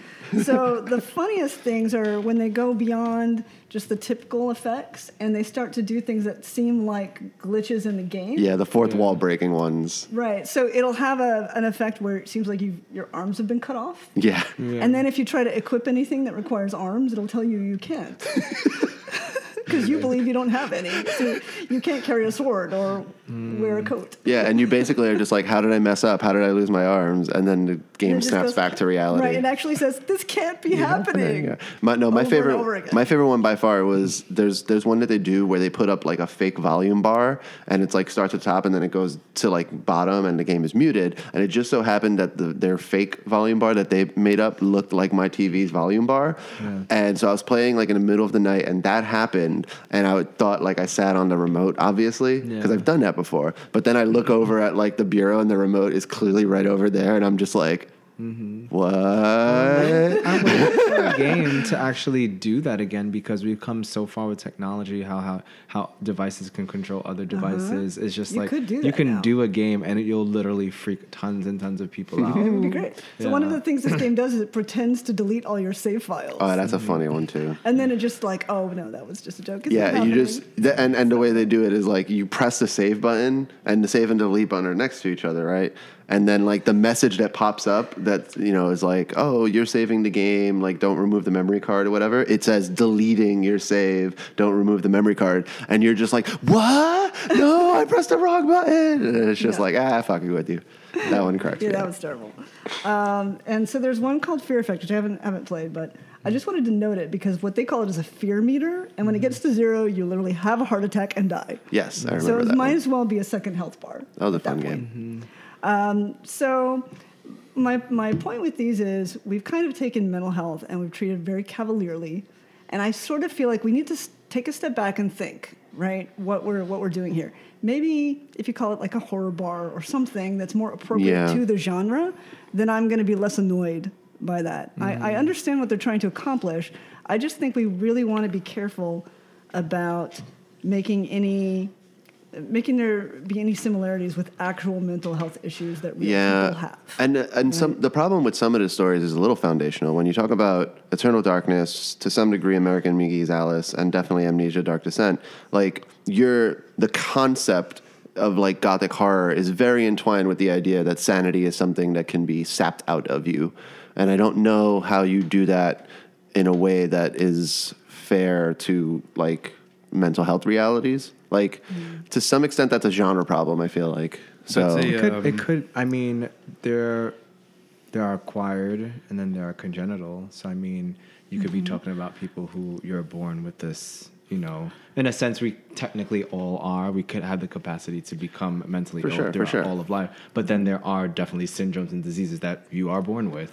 It'd be And you- interesting and to. you- and, and it's sort of like your yourself is sapping your sanity, and you have to actively work. You know, Mm. Yeah. in you know, behavioral talk therapy, medication, anything to work to keep. I would I would love to see uh like a gothic horror story like Cthulhu or some or some other shit like that about someone who already has struggled with mental health and therefore when this stuff starts happening to them they're actually better equipped to deal with this yeah, shit. that's Isn't that the like Evil. Dead? Maybe I haven't seen yeah, that. that's why. I mean, just old, old Ash and stuff. I mean, Yeah. wasn't that the thing that he was kind of? I'm not. I don't remember. That was the so- general gist of it. Uh, Yeah. the concept. Yeah, I, I would say this: there, it's very common in games for your health pool to get larger as you level up, as you gain um, experience in the game. I've never seen a sanity meter where you gain resilience and get more sanity. Yeah. Right? So I would like to see that actually, and I would like to see a better de- depiction of how sanity works in the concept of a game. It's a little more realistic. We we put these uh, player characters through some really horrific stuff. It's really common to have family members die as part of a video game to motivate them to go do something. Uh, some series are all uh, based on the idea that they've just lost someone and they're not entirely over it, and they're on this grand quest in part as their way of grieving. I think a better way to do it would any of that in not have of- sanity meters at all, Yeah. but just show the growth of the character within the game Mm-hmm. through story elements. Yeah. And, and the character visually. and the way the character reacts to Well, I, stuff. I wouldn't go that far. I don't think we have to. I, I mean, it might be a, a, a there's there's a healthy amount of that, that that could be done and needed for sure. But I actually think like you could use sanity bars and stuff, but like rename it or rebrand it or whatever, and actually try to depict what struggles in mental health might actually look like. Like for for example, in Phantom Pain, when you start off because you were just coming out of like a medical coma type of thing, the first like 15 minutes, your character's like stumbling around in a very scripted way, but it does to some degree give you that feeling of just like, wow, I'm like very not capable right now. I really can't, like, I'm struggling to move kind of thing. And I feel like if you tied uh, some kind of resilience bar or whatever you want to call it to, to some kind of game, like, there could be something where it's just like literally hard to move. Harder to move because you are depressed or something. Like there's there, I think there are ways Yeah. that you could play with that. Yeah, I mean, we could think of like you know, sort of diseases like Tourette's or OCD, and say like, Mm-hmm. how could you gamify like maybe on your button you would attack and you didn't want it, you know, to attack. It Sure. was just like, wait, no, I didn't press that. Why are you Yeah, doing yeah. that? Or OCD, you know, you're obsessed with like specific orders or things, or if something Right. isn't So the right instead way. of when you're Right. not your doing character gets frustrated. It fucks with if Right. yeah, I Inst- messed around with instead you. of when you're sitting there idle, your character doesn't do anything. Maybe they just start cleaning random surfaces nearby. Yeah. It's just Yeah. like, they can't help it. Yeah. Um, yeah, so I would love to see some better depictions of, of mental health in video games. Yeah. And and the Oopsie Award for accidental good depiction. yeah, Oh. yeah. So Silent Silent Hill is a to me like a kind of a keystone in this way. So uh, it's very common with personality disorders like borderline personality disorder, narcissistic personality disorder, maybe to a lesser st- extent something like um, borderline uh, personality disorder, manic depression, whatever you want to call it. Uh, there's a concept of splitting, or they might call it black and white thinking, or all or nothing thinking, where a person can go very quickly from everything is good, I've got great hope in the world, to everything is terrible, uh, nothing ever works, I hate everyone, everybody hates me. Uh, or, or in, in some cases, you'll see uh, this is the good guy and this is the bad guy. And I have this very clear sense of right and wrong. And then some new information comes to life and I swap them. Now the bad guy's the good guy and the good guy's the bad guy. Um, so Silent Hill wasn't designed to do this. Silent Hill was based in part on um, this little city in Pennsylvania called Centralia, where there was a coal mine. And they were trying to set fire to the landfill to burn up all the trash, and they mm-hmm. accidentally, some of that trash fell into this super deep shaft. And still, decades later, this started in 1962, that fire is still burning like 45 years later. Right? yeah to this day. to this day. So there is smoke and coal ash in the air, and this town is frozen in the 60s. Right, the buildings are still there. They're they're broken down. Nature's taken over to some extent. So in the original Silent Hill game, this guy loses his daughter. There's a car crash, and she's somewhere in that city, and it's a dangerous place. There's um, parts of the road opening up into this deep, these deep pits, and he's terrified that his daughter has fallen into one of them. So he has to go and look for her. Maybe she's in the school. Maybe she's in the hospital. You know, maybe she's in the church. Where what, what would a young girl think is a safe place to go in, in a dangerous city? Um, and as he's searching for her, even even though it's kind of a old derelict place, you still have this strong sense of hope. He really believes he's going to find her. Uh, and then every once in a while, he reaches the end of like his current journey. Like she's nowhere in the hospital. I really thought that's where that's where she was going to be, and he he just gets disappointed and, and depressed about it. And the world turns into this horrifying hell world, right? Where now there are demons and monsters around every corner chasing him, and and he just feels like he's never going to reach her, and it's all he can do to stay alive. He's terrified um, and it turns into a real good classic horror movie at that point.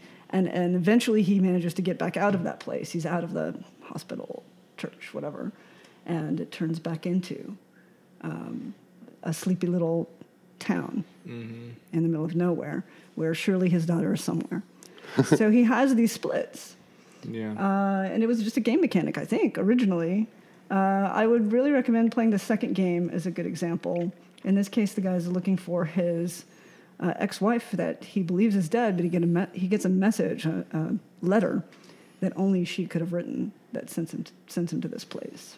So we're both dealing with issues of mourning, but we're also having that same phenomenon of splitting.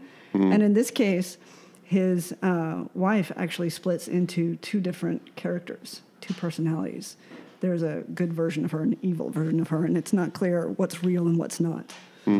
So, um, yeah, they sort of accidentally stumbled on a pretty good depiction of what that might feel like to to have your brain do this thing where you're looking at the same world, but you're seeing it in a completely different way. Hmm. Nice. nice. Accidental award. Accidental oopsie award for depiction of Oopsie award. health. Nice. I Yeah. think we can wrap this up. Thank you, Stacy. Yeah, Thank you for doing all the research. no, no problem. um, deep dive into mental health. Um, so let's move on to what we've been playing. A lighter topic? A lighter topic. I don't know. I mean, we're starting with Grease, and I know that's supposed musical? to be a little bit more. No, I'm going to keep making that joke That's every supposed to be time a you little say bit it. more than. Um, Is this the one where you play Danny Zuko? No. No, No, I will Zuko's say though, sister. you do start out this game and she moves very slowly, Mm-hmm. That's true. so it has a depressing moment there. Mm-hmm. Yep. the start. Yep. So yeah. So I think it's pronounced Grease. Bye, I don't Mikey. know, but oh, okay. Mikey is fading So- out into the distance. Go away, Mikey. So Oh no, the void has taken him. yeah, the void has taken him. So Gris is a uh, puzzle platformer uh, out on Switch and PC. It is maybe three or four hours long.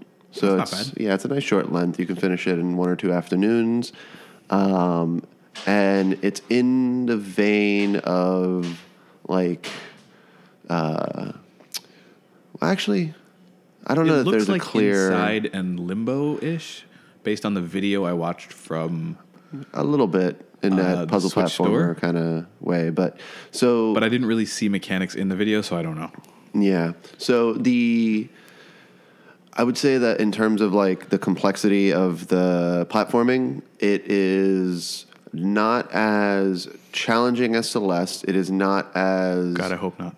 I find it to be very accessible. it's not as complex as um, Celeste is so intimidating for me. Celeste is hard. So int- I'm stuck in the hotel Ah, the hotel with with, the, the goopy Oshiro. stuff. Yeah, like the goopy, Yeah, yeah, yeah. the goopy walls that are causing me an issue. Gotcha. Yeah, those are hard.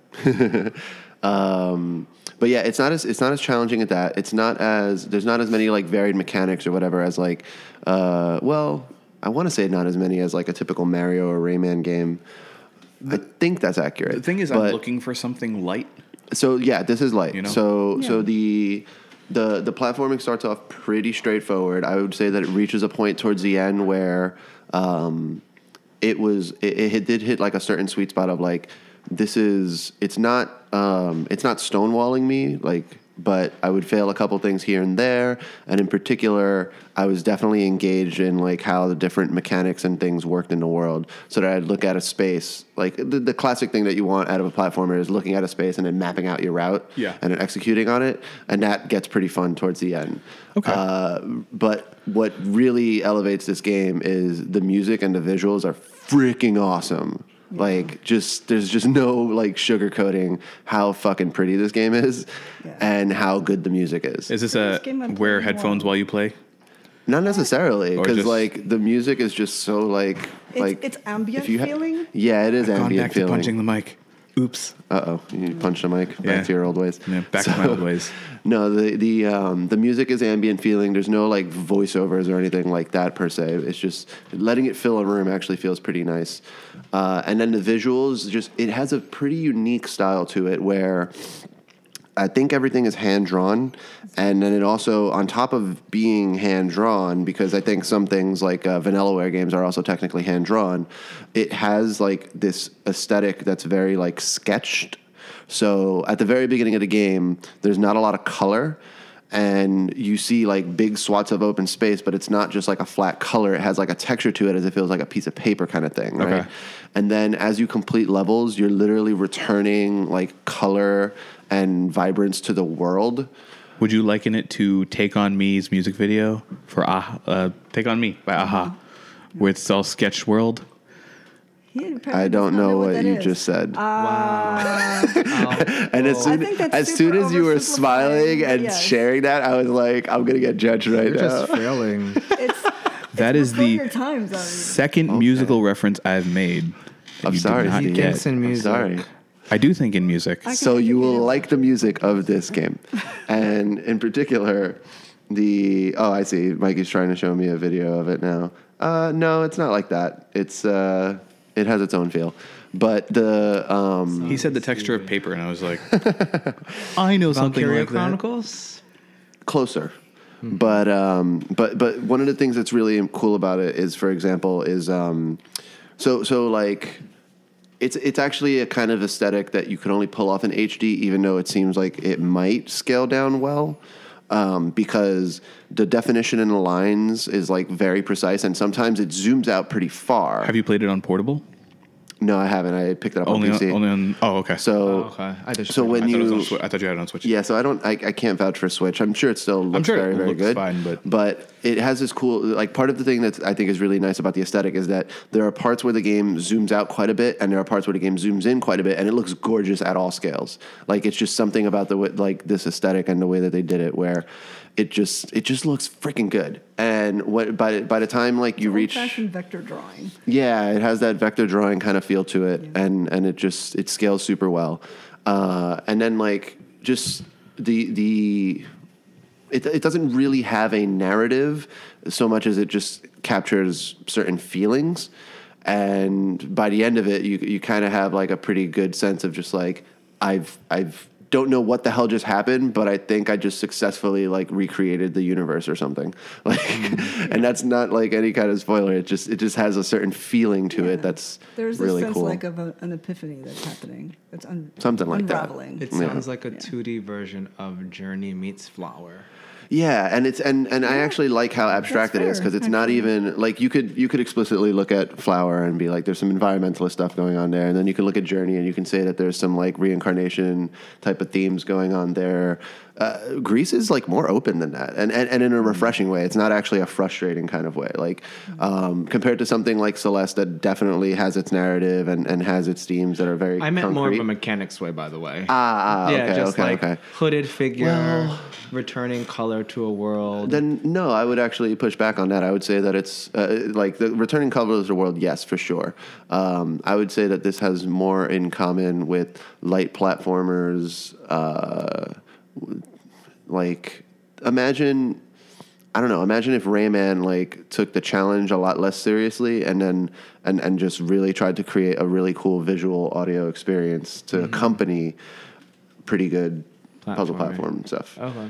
So yeah, Gris is good. I, w- I would say this: it's got this nice feminine aesthetic, and a lot of women can be hesitant to play platform games mm. because the original ones were very twitchy and reflex based, mm. Yeah. and um, women can have slightly slower reflexes than men, mm-hmm. so they would feel like I can't win at this game, so it's not for me. Yeah, this one's really forgiving. This and- one is for you. Yeah. You should try it if you've never even played a platform game before. This is a good first one. Mm-hmm. Nice. Uh, and then switching gears to a game that I'm just gonna rip on. Oh, it's one of those. Oh, So I you downloaded. never do that. I, I do that occasionally. Occasionally, I think, think of maybe twice. I just put this on here because it's it's ridiculous. Steve, I'm not trying to contradict you. I'm just saying. So there's this. you look like the um, you look like the dude from from South Park, the the dude who's playing World of Warcraft, like the way that you're looking up like that, and you have your beard. Mm-hmm. Yeah. Yeah. Anyway, No, you just defeat me in in ways that I don't know how to react to. so I downloaded so I downloaded this mobile game called Life is a Game because I was kind of intrigued and I was just like, oh, a, a mobile game that like is about like life, not about killing something, right? That was pretty much why I downloaded it. It was free to download, and then I started playing it, and it is this really weird thing where you're you're just running from left to right, and you start off and you're like a baby, and you jump to pick up certain little icons that represent certain things like uh, you're building up your intelligence i think maybe uh, when you're a kid and then when you're like in the working stage of your life you're like choosing between like money and like relaxing activities mm-hmm. by like choosing which thing to jump and get. And it sounds like it might be like like it might be kind of interesting. But the thing that really pissed me off about this game is that like take a linear progression of like the socially accepted blueprint of what you're supposed to do in life and mm-hmm. like put it onto a five minute sort of random endless runner thing and it just very quickly becomes annoying so the first time that i I'm sure. so the first time that i played i there's there's a part in the game where you're earning money and i didn't earn enough money to buy an engagement ring that would impress any women Oh my goodness. this is so wrong on so and many so levels. and so because I didn't get married, I was so unhappy that I died really early. And I was like oh my god. I was like this is hilarious. I feel like that's talk about mandatory monogamy. That is it was messed up. it was so fun. Like it was com- I was playing this game and I was like this is comically what's a good word? I don't uh, like Look, man, I uh, get it. I can't afford a good engagement ring either, and I kind of want to die. I, I feel like I'm, I'm never ever going to play this game. It's so it I'm like not even gonna download it if it's free. It was. It was. She's gonna look at it and be like, "What is genuinely- this, I one only played this for 15 minutes, and I was just like in awe of like how like much it was pissing me off because it was just like it was. It was like society very subtly tells you that you must do these things. So to have a game bash you over the head with like you must do these things or you will fail at the game, way, I I, thought like- was really funny and insulting at the same time. I, I feel like in a way it, it informs my view of real life a little bit more. like I feel like I would just give this game to someone and just to, just so that they just so I could be like here's here's the default blueprint that that life is like to a young kid that life is going to give you like doesn't this suck doesn't this feel like you don't want to do these things all right cool take that lesson with you in life Well, they So- act in spite of what this game has is reinforcing. I guess. yes yes for sure hmm. but I just thought that was like it was it was a very weird 15 minutes and I was like I'll give you credit for for giving me something that's worth talking about but about it. and then aside from that, it, it also just like I, I, I may I might have been uh, pissed off, but still been having fun if like the actual um, game was felt, felt a little more fair and felt a little m- more like I'm actually learning how to play it or something. But it also just wasn't particularly It deep. just seems rigid in its Yeah. its I It's guess definitely- value or, Yeah. or whatever you call and and in theory. I like the idea of like having having the confines of a uh, oh oh it, it's it's like Jetpack Joyride. That's the like the way that your like that character's game. always running, and then you just choose to like jump a little bit. his jetpack is a machine Yeah, gun. Jetpack Joyride is amazing. It's adorable. But imagine that, and then like your pickups are actually uh, mutually exclusive in some ways. So like when you pick up money during the money stage, when you're just like working, uh, you lose happiness each like money thing that you get, which is kind of funny. But- which is weirdly accurate. yeah, weirdly accurate. And then like you have to like kind of balance that with like I have to get enough money for the next stage where I know I have to buy an engagement ring. Yeah. Oh, and a car, and a car, and uh, Those things are like the same price. and and then like you need to make that choice, and then you also need to. Versus Are you? car. I, so I'm I'm Car. I'm listening to you in with some skepticism. As is was this game making fun of itself or was it totally serious? No, I think it was serious, man. Okay. Like, 'Cause like at a certain feel free to I'm download and play like, it. and alright. Is it free? It Yeah, it's free to reminds me of download. the old board game life, which had a lot of the same. Yeah, problems, that's why I'm actually. just Yeah, like, maybe. But you had to take. It uh, takes itself yeah. a little too seriously. Yeah, and like Yeah. success is clearly defined in a particular way that does not actually You have to go to to happiness. in order for Yeah, and it assumes that the same things work for everyone. Everyone, yeah, exactly. So, but, but like, there's a few things like that thing in particular of, of in the middle of a action platforming thing, choosing which power ups in a way that like like that demands some quick thinking. But it kind of falls apart because it kind of feels sometimes like you're just fucked because enough money things didn't pop up or whatever. But so But so isn't that life? The game is a- opportunities for money don't maybe pop up maybe for so some maybe so maybe it's I actually mean, you uh, shouldn't give an them time important if they got lesson. married and die early. no, they just die. they just None die. They're alone. yes. goodness. so anyway, that's it for that random little mobile gem that just was a very amusing 15 minutes of my life. okay. Speaking of mobile gems, Yes, it's time for Mikey's, Mikey's Mobile Minute. mobile minute. Da. Thank you.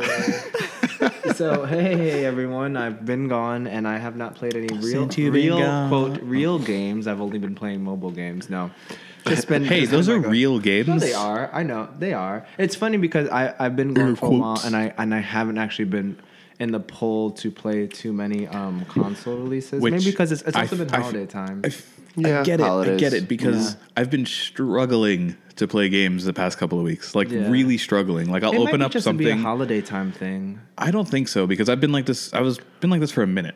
Like I'm just struggling to find something that's sort of relaxing I mean, and not too once you had a wrestling match in like an alternate universe, like. Can I even come Go play back? Can- yeah, You'll what's- Yeah. That's why. That's why. Yeah, no, I think sounds Grease like would be a some- like good I need something really light right now. that's what you um, which is why I've been playing like Undertale. Undertale is not so much going on as other games like The Witcher. well, it's like demanding, right? I think Yeah. mobile games are usually less demanding. and also That's I think thing. maybe I've been because it has been so busy too. Like I've been missing out on other forms of media, so it's just like okay, I kind of want to catch up on the show, but I can't play PlayStation and catch up Sure, on the sure. show. So I'll do something mobile or I'll do something on Yeah. my Switch. So Mm. you know, I've uh, mostly I've just fallen onto mobile. So um, to get started, I have I guess I can do this in order.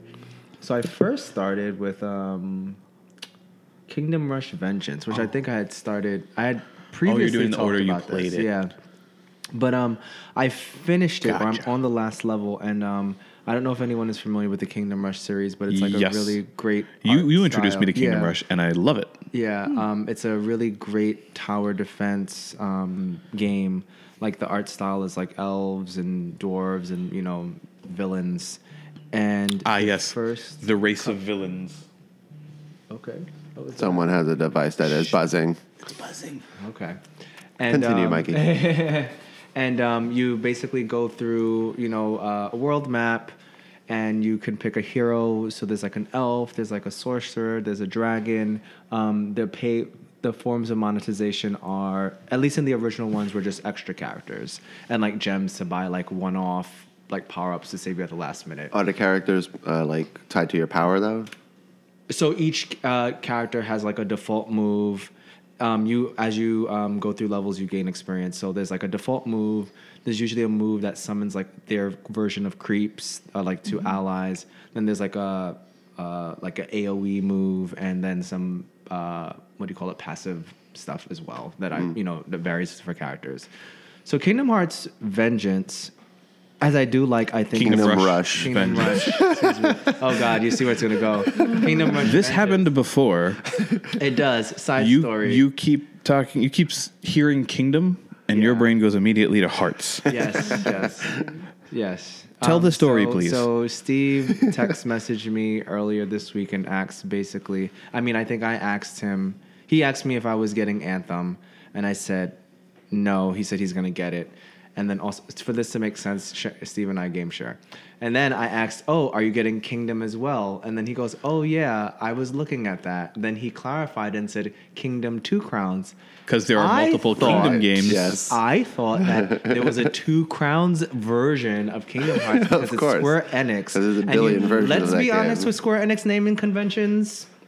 358 over 2, Birth by Sleep. So let's you didn't, stop there. you didn't like Final Fantasy uh, Duo Decim. Yes. Uh, Yes. What the hell is that shit called? The the that series. What is Yes, that Duo- series called? um, Dissidia Duo Dissidia. Decim. Dissidia Duo And Decim mind Final you, Fantasy. The That's rules a for Yes. uppercase, Yes. lowercase, and punctuation. I think like duo duo is Oh lowercase, but decim is uppercase. Yes. and Don't this- wanna I think there's a period in between Don't all of those. She's It's- having a great time. So anyway, It's I so stupid. I told Mikey I would buy Anthem, and I also told him I would buy Kingdom. So I clarified and asked two crowns to make sure we both wanted the same version. He ah. said yes. I went and purchased Kingdom Two Crowns, and then when he's when and then he was online- confused why Kingdom Hearts wasn't in the game library. Or when I said, "What are you playing?" and he was like, "Kingdom," and I'm like, "No, you're not. You're playing something else called Kingdom Two Crowns. I knew what the game was, but it was just more of like I, you know, it was it was a very easy mistake to make. But anyway, yeah, was it? it was back to Kingdom. We Rush. clearly weren't having the same conversation. back to Kingdom Rush. so you said you finished Kingdom Rush. Yeah, well, I'm on the last level, like literally the last level, but I basically finished it. I don't think I'm going to go back. Okay. So Kingdom Rush Vengeance, I you know I really don't hope they continue down this path. I has become a victim of its own monetization, which is very sad. And it's really funny yeah. because it, it's not in a super super egregious way, but I feel like if they go down this path, it's just to be like I, I don't know if I want to play this game. So just to make some comparisons with the previous edition, like I said, you go through a world map you fight you gain your heroes can get up to level 10 and you gain experience and you you order things there's also an upgrade path that has like m- all of these passive abilities so like your hero will have a little bit of strength your your mage towers will do a little bit more damage your arrow towers will something will happen you know just a, a different there's different trees and there's four trees Do you In do the you hit a paywall like so, so? I'll tell you. I'll tell you what happens. So before there used to be these one-offs that, like I said, you got with gems that you can earn from a mission, which is fine. When you did a level, you can continuously do a level to gain experience to get your upgrades if you weren't that good. They have since removed that. Mm-hmm. Oh. The only way you can get upgrade points is if you beat a new level. Oh, that's so you whack. have to beat a new level in order to get an upgrade. Yeah, Isn't so there's like a, a one to three star situation Too? so there's a limited pool to how much experience you could ever get before reaching a certain level. Yep. Which makes it very easy for them to go. This is effectively impossible unless you No, pay. not necessarily. I don't think they make things harder. But what Okay. it is, what it is, is that those one-offs that you never really used in King, the previous Kingdom um, Kingdom Rush games. Oh, I've been using them. Okay. Where you earn gems. They're pushing so, you towards yeah, that. so it's, Gotcha. it's more like that. Um, as I said, the characters, as far as like them, like definitely the more expensive characters are easy. I ended up buying like the dragon, and like it's just like wow, he's really overpowered. But I Mm. kind of just wanted to get to the end of the game because I still do like the game, gotcha. but I I would not be putting any more into their monetization. Also, just like so, I have to beat this level until I actually get it, and then that's it. And you can't.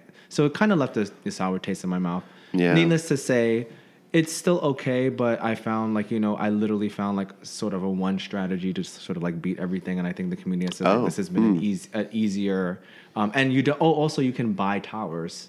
There were perce- there Oh. were a prescribed set of towers that you mm. earn through like you know going as progression. Now you can actually buy other towers. With real world monies. However, you know, mm.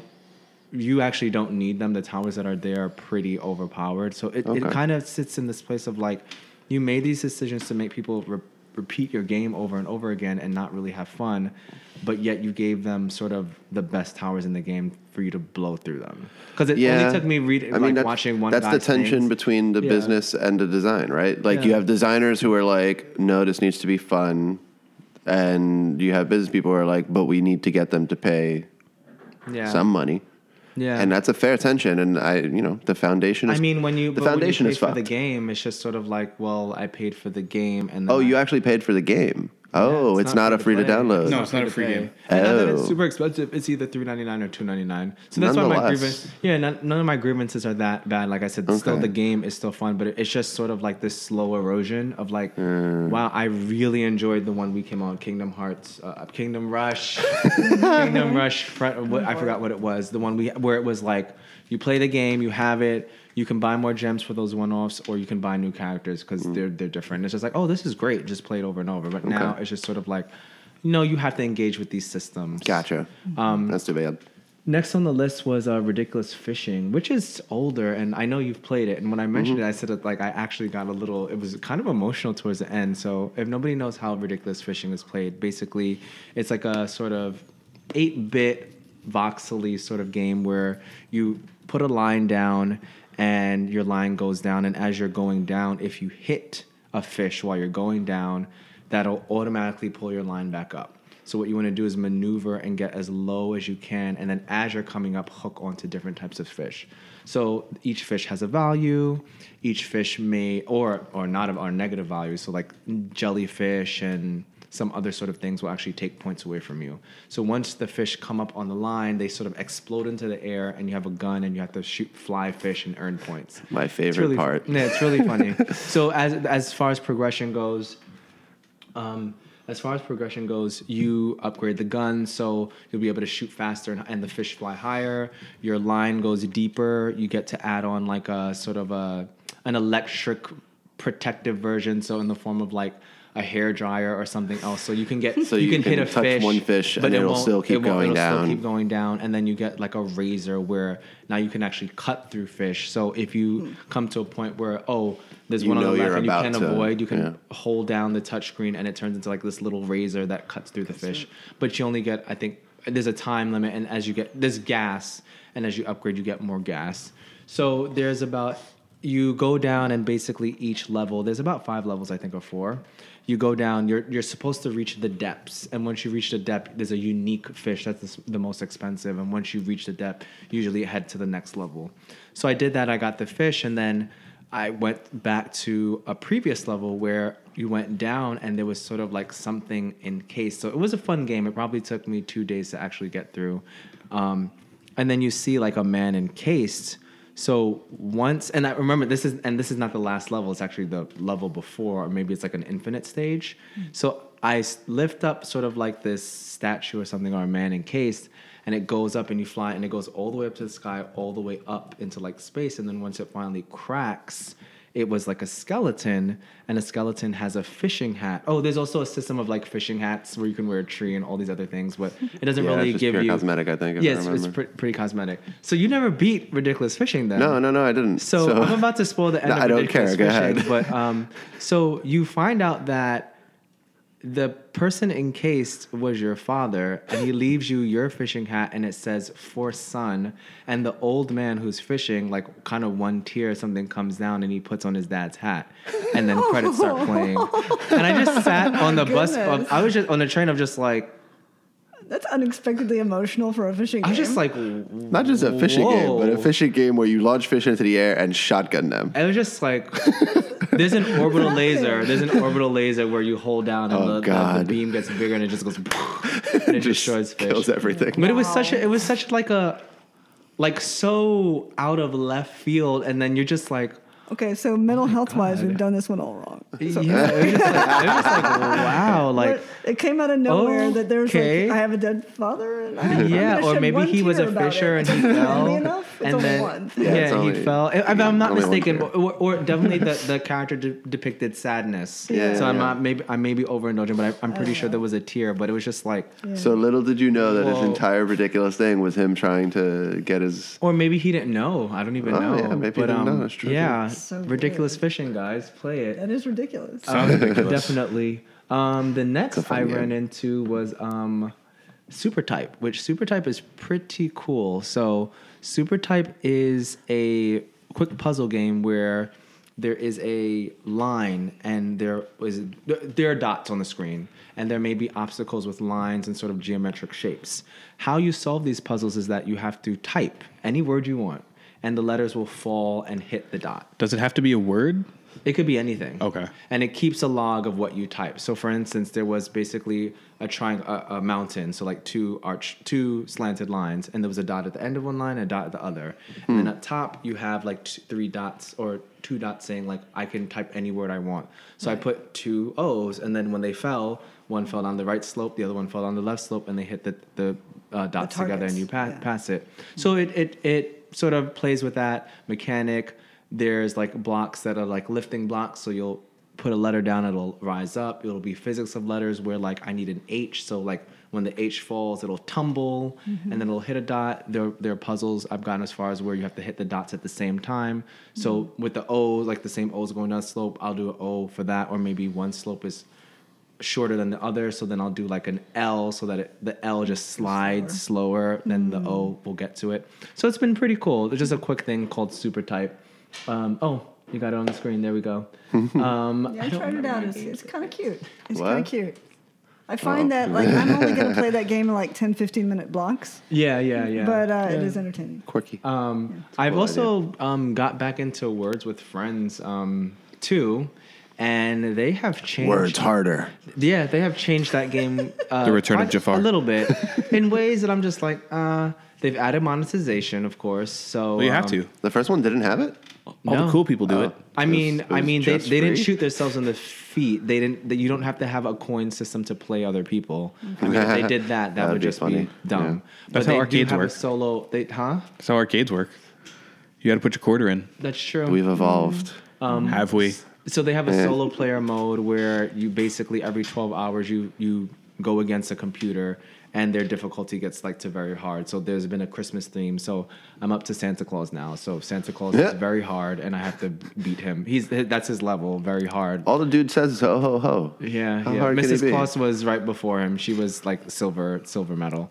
Um, Okay. So there's a coin system now, and you earn boxes and loot, and there's um, power ups you get for words with friends, which I don't really agree with. So like the person I'm playing with now, when I I was horrified, completely fucking horrified when I used the turn to swap tiles, and he goes, "What did you do that for?" And I said, "Because I didn't have good letters." And he said, Well, why didn't you just pick the power up at the top that allows you to swap tiles without losing a turn? And I looked at him like he had eight heads. And I said, Wait, what? I was like, This is no. It violated your sense of fairness. I mean, not no, not that I lost a turn, but just like that's scrap. I mean, you know, I can make the argument that it's not Scrabble, but it's just like, okay, this is weird. So they have power. they have these power ups where it shows you that one. I don't mind so much. It kind of shows you where you can make a letter. So where you can make There's a like word. a so it'll hint highlight- system kind of thing. in a sense of like it says it, it highlights uh, squares where you can possibly have a word in a sense so it's kind of a i don't know why i use it in a sense because it doesn't give you any information only that you can only have a word in these spaces like we've already saw what letters you have and you can Yeah, put a yeah, word yeah. in It keeps yeah you from wasting your time looking at something that's never sort gonna of work, yeah I guess. but then the swap tile thing is just like this Mm. is it truncates your mental search space to the actual solutions that are Yeah. available to you. yes yes um so you know it's been interesting i've, I've gotten back into I it I too know words. yeah, yeah. I've gotten back into it, but like some of the changes, I just kind of go like, hmm. they've added a quick play group mode where seven, five people verse another five people, and it and you have to play a word, and then it switches to the next person. So there's five boards, and you have to. It's a lightning round. So our team can't go unless you actually play a word. This so the only way it terrible. switches, the only way, and and Just mind the sheer you, number of people that is involved in that sounds like Yeah. yeah. to me. I mean, there's got to be. that There's probably some The people sheer who number love of this people shit. needed to to make that work, Those and, are the and you're all Balloon relying on each the other. reason, so the reason why people gravitate to that mode is because Mm. that's the only mode that you kind of earn coins. oh dear. Oh boy. like without sort of paying anything. Because I, I quite Stop like the, manipulating the solo play. me. I I quite feel like the like- solo play, yeah, I but don't feel you good need about this. twenty coins to play that person. Unle- if you don't want to wait every twelve hours after you beat the next person. How to make me not play your game? Well, make I it mean, feel you make it feel like to. work. If you if you Step play one. if you play pure Words with Friends just with other people, like it's fine. But I, I quite like the game, so I engaged in the solo play mode. But then I was like, oh, I ran out of coins, and I don't want to wait twelve hours. I did this lightning mode, and I was like, and you have to win in order. How do you feel about their next game, Chess with Friends, where you have a special power that you can get for 99 cents that allows you to switch your pawn with a queen? How do you feel? How do you feel about that one? Uh, it actually allows your rook to shoot a laser at the enemy king. Words with chess. Words with chess. I have two kings, and you have to defeat them both. Words with chess. Seriously. that cost me four ninety nine. Eh, that sounds kind of fun. I have two queens. So They can move wherever they feel. Random tangent. Have, have any of you guys ever heard of unfair chess? No. I've heard. No. of it. So it's basically like you you play little scenarios in chess where it's just like randomized ra- randomized scenarios where it's just like there are two queens that are left like you have to figure out how to beat them or whatever. And it's called unfair because it's pretty randomly generated and these are not fair challenges but they can be pretty interesting if you like just you know as opposed to vanilla chess which is always the same starting place. This is like starting from some absurd configuration that probably will never happen but uses the same rules Yeah. cool little game Um. So I next I played Mikey's Cytus Mobile 2. Minute. I know Cytus two, which I did. I also I had Cytus one. I didn't know that, and I don't. I had Cytus one. Yeah, and and, I you were like, I "Oh, I didn't played play that." And then I checked my like purchase, and Cytus one was totally on there. I was like, I don't remember this game. What is Cytus? I've Needless never heard of say, this. So It's a needless rhythm to game. Say, Cytus two, the Oh, wait, I presentation haven't. at least, um, is fantastic. I don't know. Did They you did download some it other yet? games. No, Cytus. I have Cytus, and I was Two. playing Cytus, but I haven't gotten Cytus two yet. I don't know if the music frame- is better, or worse. The framework of Cytus 2 is like you're trying, you're like in this internet world, sort of social media thing. oh, there's a story. Yeah, and the story unlocks by people posting messages on like your board. And so um, the way you engage with it is that, um, uh, well, what should I describe it for? The actual rhythm game thing or like the sort of the game flow? Okay, so the the rhythm flow thing is that there's a, a almost like Lumines. Imagine Lumines, but instead of the the what do you call that? The moving line going Yeah, horizontal, the- it's going vertical on your phone screen, and Okay. you hold it in landscape mode. I actually played a lot of this company's game. It's made by um, Ariark oh yeah, Rayark, or Rayark. Arayark, something like that. Um, but I played uh, Cytus by them. I played VOEZ, and I played Deemo. Okay. But they do really good rhythm games. Yeah. Also, they apparently name all of their games the same way that uh, cities name their gentrified neighborhoods. Oh yeah. no, pa, it's never going to be a thing. Sorry, guys. Except for Deemo, Cytus. Deemo 2. I think, is on Switch now. Oh, okay. if you're interested, it's got good music. So as the as the line moves up and down, um, little circles will pop up, and you can tap them. You can draw it. There'll be a drag and arrow. There'll be a touch to fill Some will up. be able to hold. Hold, yeah, there'll be touch to fill up, and and then there's ones that'll touch to fill up the whole screen. So basically, how you go through the game is like there are basically four uh, avatars, and like there'll be a g- gamer girl, and her types of music is like RPG, orchestral, sort of electronic music. There's like a robot guy, and he has like sort of hardcore um, D and B industrial sounds, and there's like a a DJ girl, and she has like more synth vocal music. So, and then as you play through, there try, there's um, regular, hard, and chaos, um, and there's also numbers aligned to the difficulty. So, um, I've done quite a bit of, and how how they monetize is that you just buy a new character because a character has music and has music associated with them. So I think there's about five or six tracks per character. It reminds me of I don't know if you played the game Osu Uh, or if you've seen people play it. It's sim- it's very similar to that. yeah. Okay. So it's really cool. So Neko, yeah, she Neko is a cat girl. She's th- um, through a paywall. Her, her, I think she's ten bucks. I don't know how many songs. It's the the DLC is a little bit pricey. Wait, so you have to buy the game and then you got to No, buy no, no, characters? You, yeah, ba- they're basically music packs. They're basically music packs. So some But of them you get just for buying the game. The the base then- game I want to say comes with like maybe twenty five songs, and maybe if you have the the i. Hey, look, it says thing. demo in the background there. Yeah, if it has a, if you have the iOS thing, it'll say. But I, I'm there's definitely enough songs.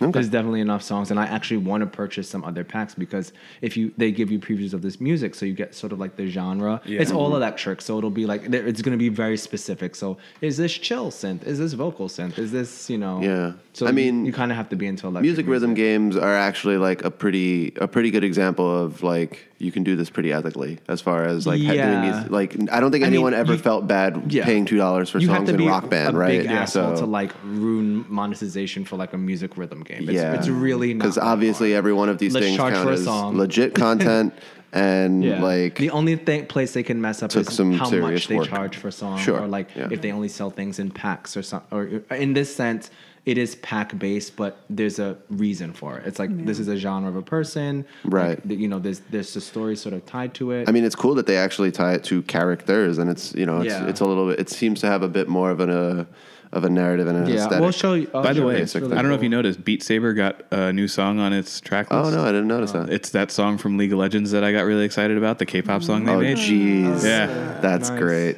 So going. And then final two, uh, final two, um, Mike from Mikey's Mobile Minute. Um, Florence and Bury Me My Love. I'll start with Bury Me My Love because I haven't finished it. But I um, can't believe you haven't finished Florence still. I did. I thought you said you didn't. You said this. Oh, did you finished finish it it here? Yeah, yeah. You're ridiculous. Um, so um, bury my love bury me my love is um, sort of the it takes it's a phone game and i think it's on switch now actually It is. and it's you te- you basically text your wife who's traveling from germany to turkey and you have to make sure like everything's all right. So it literally there's a text it looks like a text message screen and she sends you stuff and you get options. You can always put in a smiley and they usually they give you uh, two options of how to respond to her. So she's snarky. Every now and then she'll send you pictures of like you know where she is or what's going on. Um, i've reached i guess the first sort of conflict where her taxi driver hasn't come yet um, I'm, I'm here now so i haven't answered but the phone will actually notify you and says like Nour has messaged you and you'll get a notification on your phone. So you just open it up and it's like a text message and you have Mm. to answer. So I guess I just have to continue to see where my wife is going to end up. But from the name, I'm guessing it's not. Yeah, I was gonna say that title feels like a bit of a spoiler.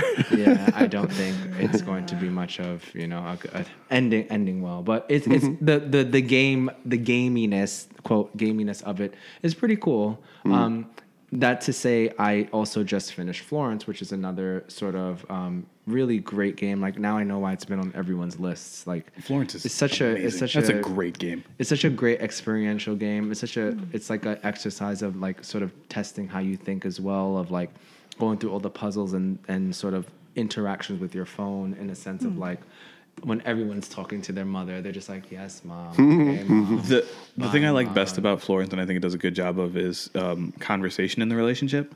Yeah. So like at first, it's it's these little puzzles, and you put together the speech bubbles. in a text box, yeah. and it starts with like six pieces, so it takes a little, little longer to put the the words Yeah. together. Yeah. Essentially, put the words together. Yeah. Um, but as the relationship goes on, it's less and less pieces because it Mm-hmm. gets easier to talk to that person. And then they'll like have a fight, and it's just you don't have to even put anything together because you're just saying stuff. yeah. So it does this really good job of like showing what it's like. well, no, to, no, no. Actually, that that's a little wrong. As the relationship goes, the pieces are le- they are. That's what I'm less saying. It gets pieces. easier to talk to somebody because you when can they put the words argue, together. you still you still have to put them together. no, but there's a point where they're having an argument and it's just the whole bubble and you Yeah. just drag it in. Oh, okay. Yeah, yeah, yeah. Oh, so, yeah, yeah, right. So it's that part is specifically funny. Did any of you guys? Of course, you move faster than the computer. But did any of you guys slow down because you felt like you were overtaking the conversation, or you can see him crying? Oh, yeah, first for before sure. you. It was interesting. It's it's really interesting. No, I I things. did it. I wanted Yeah. to do it as fast as possible because I want to win. So yeah, I stopped And because that's I the- saw and that he that's the critique I right saw, I saw that he said. It, that's why I said it's a really interesting how you think about relationships and their yourself. arguments. lose the and it also puts Yeah. a value assessment Yeah. on certain things like so when the guy was um there's certain things like when you move in it the, the gamification part of that is like you have uh, um, a box and then your stuff is on the table but there's not enough space for both of your things so you have to like either You have to decide what decide goes where. what stays and like it's so funny what like you think is valuable from yourself or what you think this guy's thing is valuable so like the one thing that stuck out to me is that all right so the guy's indian um, like from you know south asia and the uh, other girl is i guess traditionally asian She's maybe Asian, yeah. chinese or or japanese or somewhere from not lower part of asia. And he has a statue of Bra- uh, Brahma or Hindu statue, and like I wonder how many people mm. put that on the shelf or put it in the box. Mm-hmm. I immediately put that on the shelf. I put it and on the shelf because I said, why did I why did I think it." that? Why why did I put so much value towards that? Mm. I put Who that on the shelf, and I put the record player with the records. on Yeah, the because shelf. he's a well. I mean, I think also depends on what they show. Well, they show you that he's a musician, so you Yeah. think like, okay, music is important, but why did we all jump to religion being important? But? I think it, I think it's interesting. Like mm. you decide what goes on there. Yeah. But I think and then it's funny. In the next Is the next kitchen- screen is the is the bathroom. Oh. And the only thing he No, puts in the the bathroom one. The is a toothbrush. Toothbrush.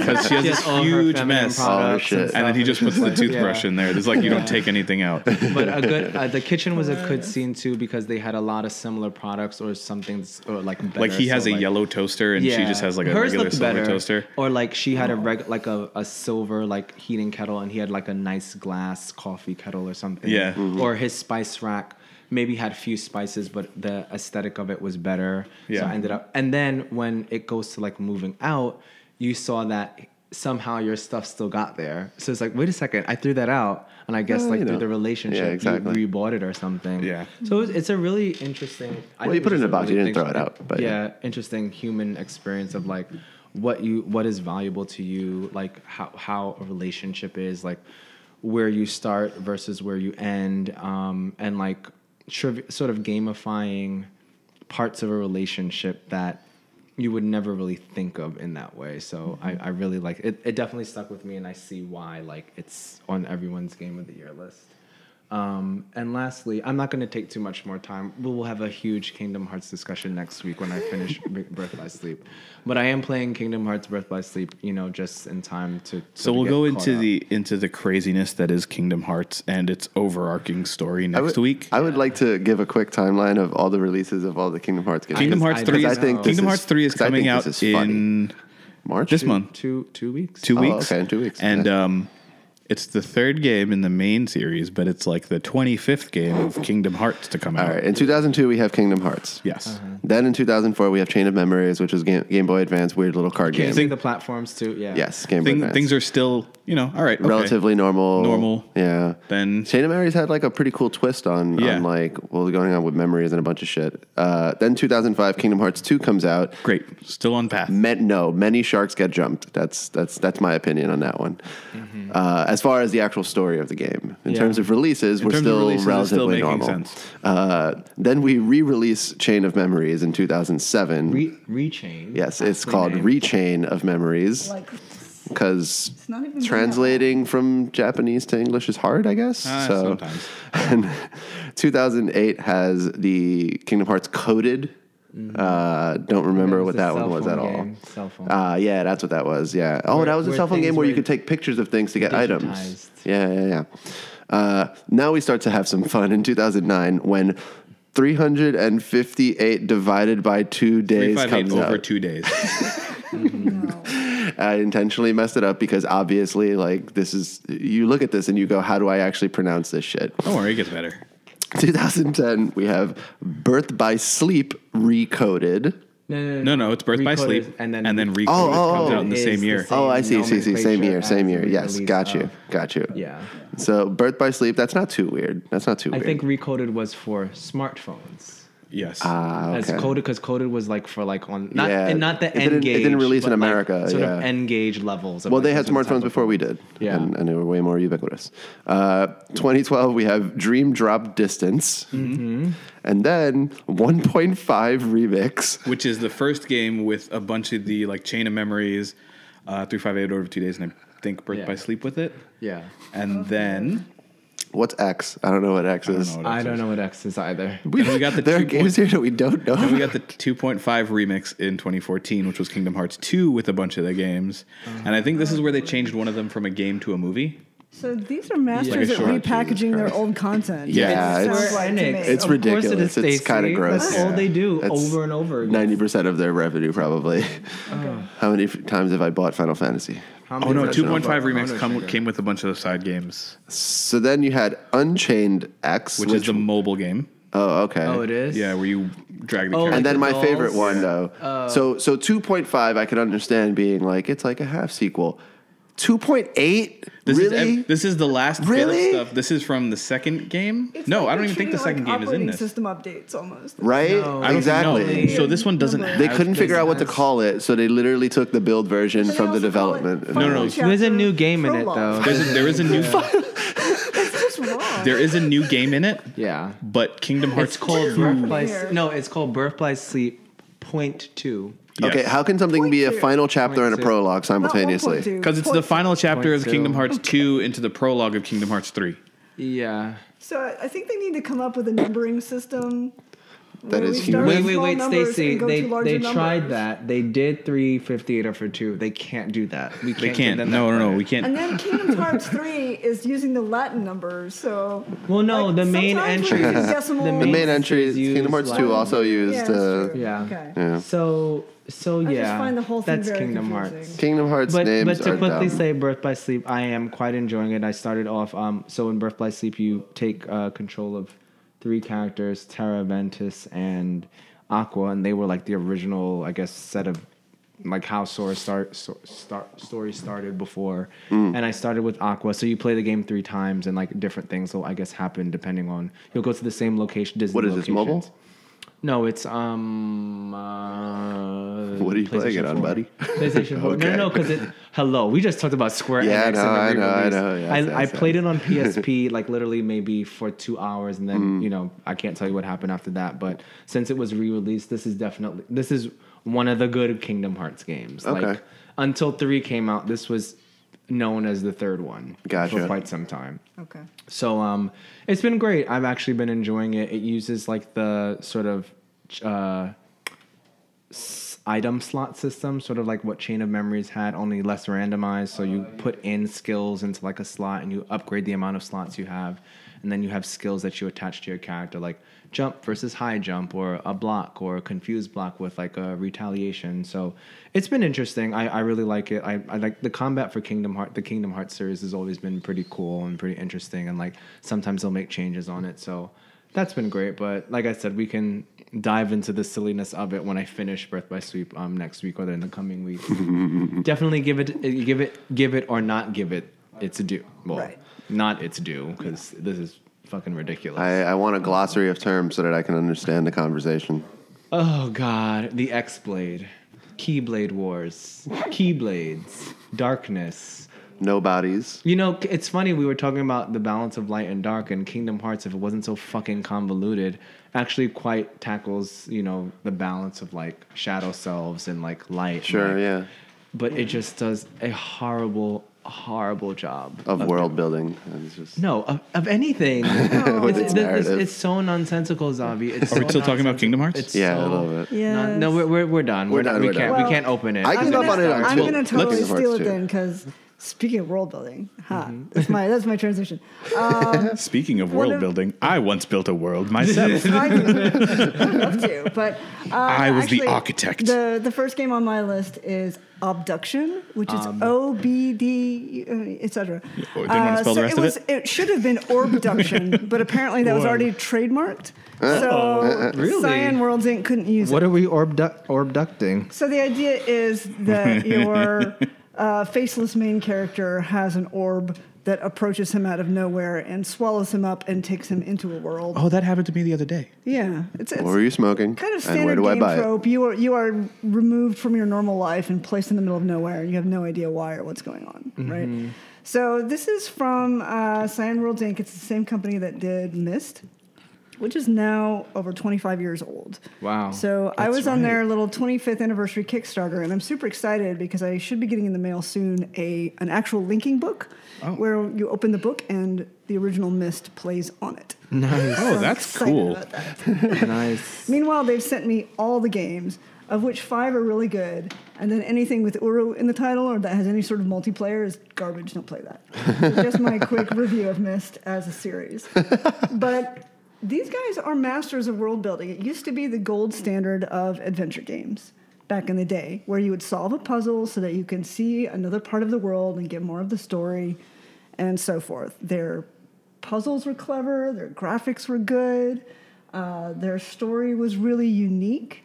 And this was two brothers who started this company out of their, you know, home. and built the original and uh, have great imaginations and great craftsmanship, but they're not necessarily technical computer or video game people. So they're mm. cobbling together using whatever tools are available out in the world. And the original game was just like a series of graphics renders. Mm-hmm. And similar to the way in VR, like you can't really walk from one place to the other most of the time. You have to like click on the part of the ground you want to go to, and it'll mm-hmm. zip you over there. In the same way, there in the original Myst world, there are only particular spots you could stand, and you would move dramatically from one place to the other. It was only in the very last Myst game, End of Ages, that they they, had full around? 3D motion, and you could do that kind of stuff. And even then, you're not like able to interact with all the items in, in any sort of physics-based way. Mm. The huge majority of things are just stuck in place forever, and you can't touch them or, or move them. Uh, and that's still the case with Obduction. Okay. So again, you can see the craftsmanship, you can see the story building, but they don't have the high res graphics I would have liked to see. They don't have the um, Interactions with the world sounds like. right. Like it's it's, It's beautiful, little- but it's static. it's a little lacking. Yeah. Yeah, it feels a little dead. Like the Okay. world isn't quite alive the way you want it to be. Hmm. And that's despite there being some lovely uh, sound effects, there being some good music, uh, and just a really great story. As you come to understand how this place became that way, it's really actually pretty intriguing.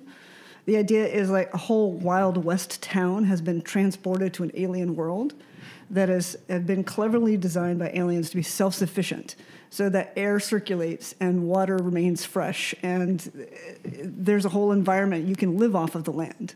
Aliens did it. Aliens did it. and they didn't do it just once, they did it a lot of times. And all of these little seed worlds are supposed to be able to interact with each other if you can just figure out how to do it. Hmm. Maybe there's hmm. other aliens you can meet who also have been transported from their worlds, and you can have like a whole community. You get cans, and then you tie a string between them, and then that's how you communicate. That's a very typical type of puzzle for these kinds of games, actually. and to some small extent, like it's a little bit of what you're trying to do. The interactions with other people or creatures are so rare in these games that every one of those interactions is super important. So in this particular game, it's kind of painful that the acting isn't very good. They're using kind That of sucks. I'm sorry, but They kind should of have hired terrible me. southern accents um, to, They should to have hired represent me. their I would have done all the voices. upbringing. and when they did have a backing by big studios, they were able to get high quality actors. They would actually get awards for their stories and for acting. Oh, nice. And, then they just. They just it fell into disrepair. These hmm. kind of games became less popular. Yeah. Mm-hmm. Uh, they had the experience where the big studios stole their property from their point of view. Like they did contract sign it away, but then they mm-hmm. didn't like what big studios were doing with their mm. properties. So they had mm-hmm. this experience of kind of souring on the whole thing for a while. So, Publishers. yeah, so now they're back and they're trying to rebuild, and I want to support them doing that because they have a something unique to say in that Yeah. space, and I'd love to see that genre get more respect again. And it's not like it's not like there aren't indie games that have good quality voice acting out there. I wonder if they just need to get connected to the right people or something. Yeah. Do you, or do you also do you think like the walking simulator genre has kind of replaced that and maybe just us In terms of popularity, maybe. I mean just as an evolution. Well, they definitely don't. They don't. Uh, I don't think they scratch the same itch. Well, we so haven't either. really gotten a sort of Now classic you've got like you room know, escape deep- games, for example, would be Right, like closer. that's closer. But you don't have that sense of exploring. A Well, that's what I mean. Like, I would say in the sense The of the might the closest evolution minus just most of these games now take place in modern. They're less whimsical in a Yeah. sense. You don't really have that. But I feel like if we were to take like you know what remains of Edith Finch and just say, all right, let's put a Myst sort of fantasy background. Yeah. I feel like we can And scratch the same what, itches. What remains of Edith Finch is probably the closest, and it does Yeah. have this kind of fantastical element. But what Myst used to do is give you this this sense of wonder that is just plain missing in, in Mm-hmm. Video games now. You, sh- you might want to check out The Witness. I probably do. yeah, yeah, yeah. what- What I've heard. It, the, the the puzzles are much more confined as opposed to like the more open ended stuff you get from traditional adventures. Um, but it definitely scratches a certain sense of wonder itch. I think. Uh, in any case, I'm hoping that their success that they have had with Obduction and with releasing the 25th uh, anniversary version of Myst, you can now get Myst and Riven on iPad, Android, iOS, uh, pretty much any any format that's in Yeah. a console. Yeah. And I do recommend them. But uh, they have something com- coming out called Firmament for VR as their next project with no release date. And I think they're probably in very early planning stages right now. VR makes sense for that. VR That would could be, be an pretty awesome. excellent match for what they do Yeah. because a sense of immersion that was, was what Mm-hmm. Myst was great at. And it seems like the kind of it seems like the kind of design that can work in VR and outside of VR without too much trouble, right? Mm-hmm. Absolutely. Yeah. Yeah. So that's that's the first game that I uh, I did finish that, and again the sense that like they had a tendency to have the ending of a story, there are multiple endings, just sort of fade to black in a way that wasn't as Mm-hmm. satisfying as if you really got to see. Uh, with all the done. special effects and all of the great acting, what was Oh, really sure. happening. Okay. Uh, instead, it's just like, we, and we'll leave this to your imagination. It wasn't very satisfying to me. personally. Yeah, like a text crawl type thing. Yeah, Mm-hmm. yeah. So the next one was Neverending Nightmares, which I actually downloaded in part because I wanted to do this research on mental health stuff. Mm-hmm. And the backstory is this is a character who's uh, lives in a giant mansion, and his sister has died, and he's not taking it very well. So Mm. he's kind of becoming a shut-in. He's got insomnia. He's wandering around the house. He starts to have kind of hallucinations of seeing his sister, uh, or maybe they're dreams, because then he wakes up in his bed again right? And over a period of time, his house deteriorates. Then he starts to wake up in an insane asylum where the doors are mysteriously unlocked. And is he really there? Is he really in his home? And why are all these creepy dolls all over the place? Just because his sister liked them, maybe it's unclear. But um, it is got that dark gothic horror feeling. Like you can see him uncovering his sister's grave and crying. Uh, and has got a little bit of that um, unfortunate trivializing of mental health issues, I think. Um, what could have been a really interesting treatise on what it is like to be depressed just turns into kind of gross out. Um, I guess I'd say jump scare. Uh, stuff. okay. So, but uh, I, I kind of feel like I have a hard time recommending this game, even though the graphics are kind of cool and it's a good idea. It just goes on too long. Uh, it's not very puzzly. Worse than? It's a lot of wandering around and feeling a little creeped out and grossed out. so, not my favorite, but uh, you know, all the same, interesting in its own way. So uh, the last thing I was going to discuss is the Overwatch World Cup viewer. So the idea is we've got these competitive games, and at this point, I see a lot of not very good Overwatch players talking about strategy as if they are in uh, the World Cup leagues. Mm-hmm. Like, no, man, that's not how you do it. This is how you do it. And these are people who don't have anywhere near the reflexes to pull off the strategies that mm-hmm. top players can do, mm-hmm. right? But they're convinced that by emulating the strategies of the top players, their own game will be better. Mm-hmm. It's kind of an unfortunate problem right now. Mm-hmm. Know your ceiling. yeah, know what you're really capable of and what your players, your fellow players, are capable of. Mm-hmm. Don't expect them to pull off, you know, one shot headshot hits every Yeah. time. Or also, and also, there's also a skill range and like a, a Right. pro- you know, path this is to how you growth. play well at Yeah, the you don't just silver skip. competitive level. This is how you wi- play well at You have to diamond move through these level. incrementally before you get there. It's not the same. You know, at an early level, just communicating with each other will put you ahead of 99%. See, I'm already not going to do well. I don't want to communicate with anybody. I just want to play the game. They have quick play for Steve people like you. so You You can have to be cooperate. I know. I've played Overcooked with you. I don't want to. In, eh, in any Well, case, I think I think a lot of competitive games have this problem. Actually, um, I remember when I was starting to take Rocket League a bit more seriously, Mm-hmm. and I looked into like some advice videos that people had out there. Eighty percent of them are trying to teach you something that you're just like Not no, like just no, and and they and they actually call them beginner tips. It's really dumb. Like it it does like it just ugh, it's very strange, and I think that it's I don't know if it's just that people who are really good at the game, like being good at something doesn't make you a good teacher, right? yeah. Right. Right. So, I, yeah. I think there's to some extent just like a lack of empathy here. Yeah, no, I can't do that thing that you want me to do. it's not, that's not physically possible. Or Yeah. I mean, or maybe you can, but and I I'm not going to do it after watching one video, or I'm not gonna, I'm not going to be able to do it well, like I'm not going to take this complete stranger who's telling me how to do my job very seriously. yeah. That Like, too. They're who are you to even well tell me what to That do? Oh well, to those to those to those specific characters, yes. Right. But also, I didn't want to like take away from like, yeah, you know, these people do know what they're doing, and maybe you could, but you're definitely not going to be like, oh, I'm doing bad. Let me watch this video. Okay, now I'm going to play like him. Right. No, that's a lot not of practice. happen. There's a reason why there's like a practice range Yes. in this game, and you can play versus AI instead Yeah. of for, you know making actual human beings suffer through your attempts to learn stuff. know? yes, yes. Uh, So the World Cup viewer is designed to let you view these competitive games with a little more freedom instead of just seeing what some gamecaster wants you to see.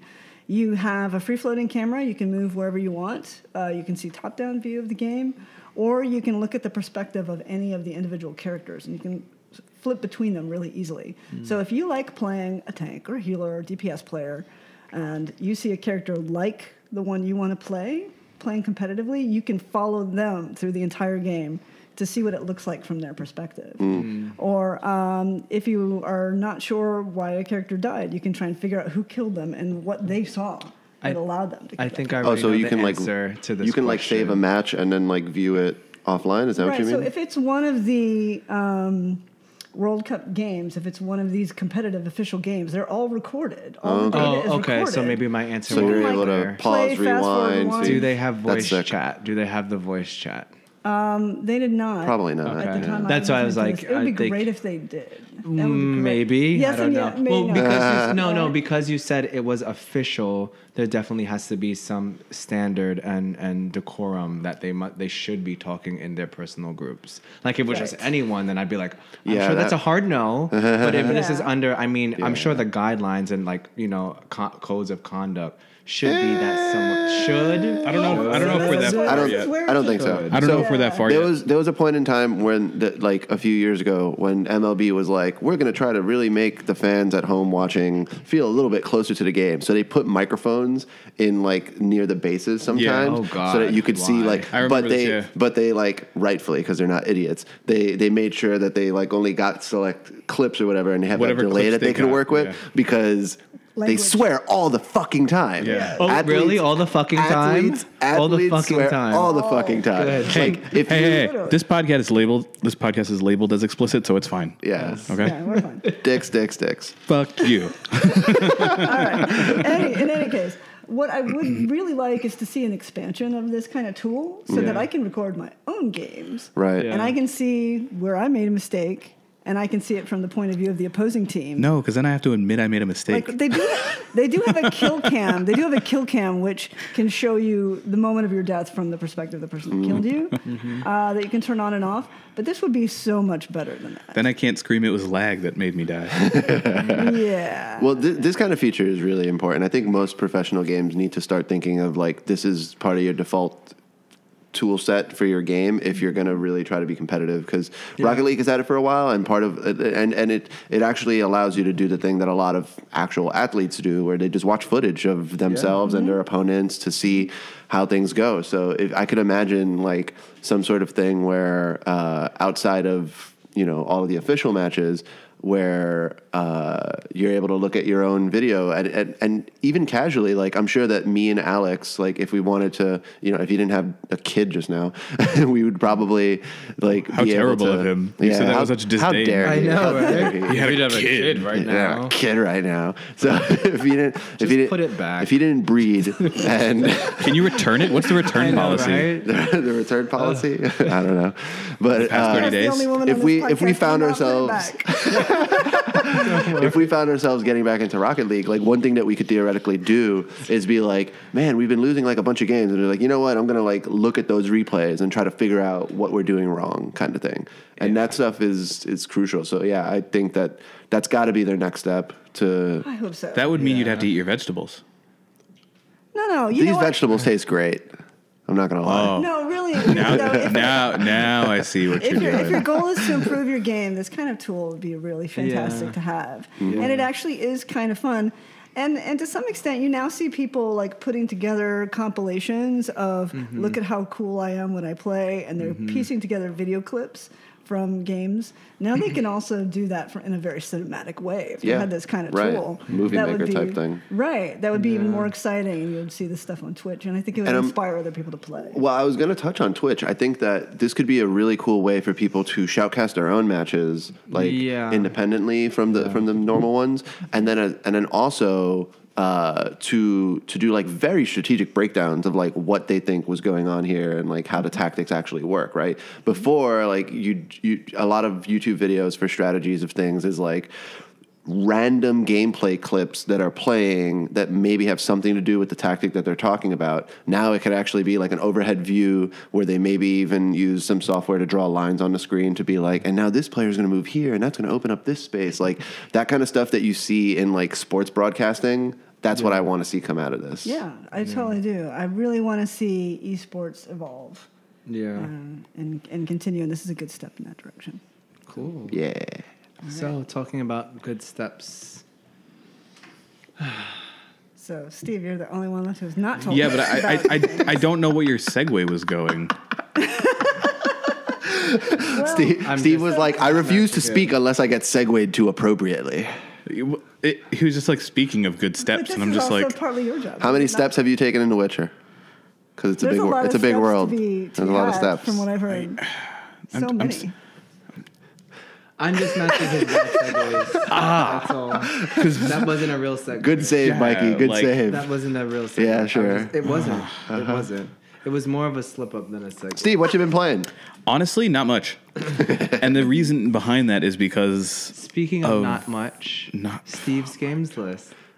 Ah, we got it. We got it. We corrected it. Oh my god. Steve's patience with us is wearing thin. oh my god, There we go. It's like between the lack of music knowledge and just you as a whole, He Mikey, looks at Mikey. I'm glad I'm on your good side today. you're fine. You haven't Okay. done anything. you haven't offensive. attempted any segues. Yeah, you haven't done anything offensive. And yet. you've known all the same music so that he I can be unoffensive and also not do any work. Hey, but not good much. start. Your list. Yeah, Come yeah, on. yeah, okay. Come on, that was a good Fake halo over your head. Uh-huh. There we go. no, no, it wasn't. It worked. No, Way over one. I'm not giving you that win. All right. There you go. Anyway, I haven't really been playing much because I'm in a place right now where I don't know if it's just there's not really anything interesting I want to play, and um, I just have this backlog of, log of games I'm not interested in playing right now. So I, don't, I think it's where I am in my own personal space where I'm just like, eh, nothing's really appealing to me right now. You I want some light do? stuff. You should get um, what's the game? Um, super, super better, and put your games as your adversaries as monsters, so you have them listed. You will be my only adversary. Stop adversary. trivializing mental health, Mike. And then No, we'll no. be your allies. Yeah, can you call will to us tell you, help. hey, You will be my you- only Have you adversary. started one of those and games in my on your list, in my list of things do to do And on Super run- Better No, will be actually will be roundhouse kick Mikey in the face. and say like, like, hey, hey, Steve, Steve, let's play Overwatch. Yeah, what did you play this week? Uh, what's one of the games? Like, oh, I'm not in the mood. Well, why don't you try a game that's more, you know, this monster's more your flavor this week. Stop So- trying to help me. So, all right. So, despite feeling that way, though, you're actually playing some pretty traditional games on this. Yeah, in so this- I'm, I've been playing Undertale, um, which I'm actually really enjoying, and I'm going to play again for sure because um, I'm somewhere towards the end, I think. Okay. And uh, How long I'm, is it? It's a Oh. it's a few hours. It's not that long. Okay. Um, but I'm slowly beginning to realize right now that I am the monster. Yeah. Um, because I went in and I was killing all the monsters, not hear about the realizing. pacifism thing and all that. No. I, I tried to keep everything on Undertale. Like I put blinders on to Undertale because everyone was like, "Oh, they don't want to spoil it. They don't want to spoil it. They don't want to spoil it." And I see why because now I realize, oh, I'm the monster. I'm going in there and like killing them all, and they're just trying to like exist. So I was like, there's a moment that came along where I was just like, whoops. "Oops, um, oops, sorry." But I'm like, I can't go back and fix it, so I know I'm going to play it again to see how it goes with that full pacifism and how it changes mm. how I view everything. Mm-hmm. Um, but it's a really nice little game, and too bad Mikey wasn't here to figure out how I started playing it. The short version is I watched Wrestle Kingdom 13, and now I'm playing Undertale. because those two go together. They're totally connected. They're Totally connected. All right, got it. Um, Great game though, and I love the the music and the dialogue is really great. Um, definitely play it if you haven't yet. Uh, but play it how you want, and then play it again a second time the right way. The right way. He's assuming that we're all going to be violent the first time around. I don't know your life. Need them experience points. And then the other thing I started getting back into is The Witcher. The Witcher Three, right? The Witcher Three, Wild Hunt, Game of the Year Because edition. because on, fully because when you're not really feeling like too many games are calling you, the best thing to do is go back to a game most that game. just that is the most Infinite game. the most game. Yes. The most game in one the best game. card game that also has a game in it, Oh, as the, That you uh, can the girlfriend's review channel. Yeah, that was hilarious. That's actually why I started playing is because she reviewed it. And I'm like, maybe I missed something with this game because there's another game, very long, that people said is amazing and I never really got into. And the first reason is I'm not good with high fantasy. I don't love high fantasy the way I love sci-fi. Yeah. Yeah. Um, I much prefer this sci-fi. is not the game for you. Yeah, because I'm like, ooh, elves. ooh, okay. um, they have pointy ears. Um, and then I don't know. This game has a, a weird pacing that I find. Uh, it's a like dialogue heavy, and I feel like that takes up a lot of time. And there are times when I'm just like, oh my god, I just want to kill stuff. Can, you, mm-hmm. can you just let me kill stuff? I have these two swords, one to kill monsters and one to kill people, but you're making me talk. Like, stop. All right. Yeah, there, there's a, and this is me. Like, I love story in video games. There is too much talking. There's a lot of what you're dialogue in that game, and sometimes it's just too much, and you're just like, I gotta skip through it because I'm I'm falling asleep here waiting for this guy to finish his sentence. I could turn on the subtitles and read through it faster than it takes for you to say all this stuff. like, let's go. I think the trouble I haven't played Witcher 3 at all, but I think the trouble with games that have too much dialogue a lot of times, it's it's just a bang for your buck thing. Yeah. Like I uh, it's rare that I care enough about the world where I'm like, yes, I tell me all the little details. But like when you make the default path one where it's just super heavy and and like you said, if you're not super into high fantasy, it's just kind of like, do Well- these details all matter? My my thing is, if you've got characters you care about, then you want to hear all their Yeah. little quirks and and their little random statements. You're and- absolutely right because I think people feel differently about Dragon Age. Like, Right. everybody taught to everyone in the original and that Dragon was good. Age. And that was good. Again, and, a and game Mass I didn't play had because high fantasy. to some extent as well. but random people that you meet on the road, or you walk into their house for no apparent reason and take their stuff. Do you really want to hear about what they had for breakfast? I don't want to hear about their hardships. so I just want to take their bread. That's fine. Let me rummage through your stuff and make you even. But do you really need the silver candlestick? My- Exactly. My, favorite example do. of that. I do. My favorite It gets example me that four was coins on the black market. They're not using it. Exactly. It was in a dresser in the second floor. thief, thief.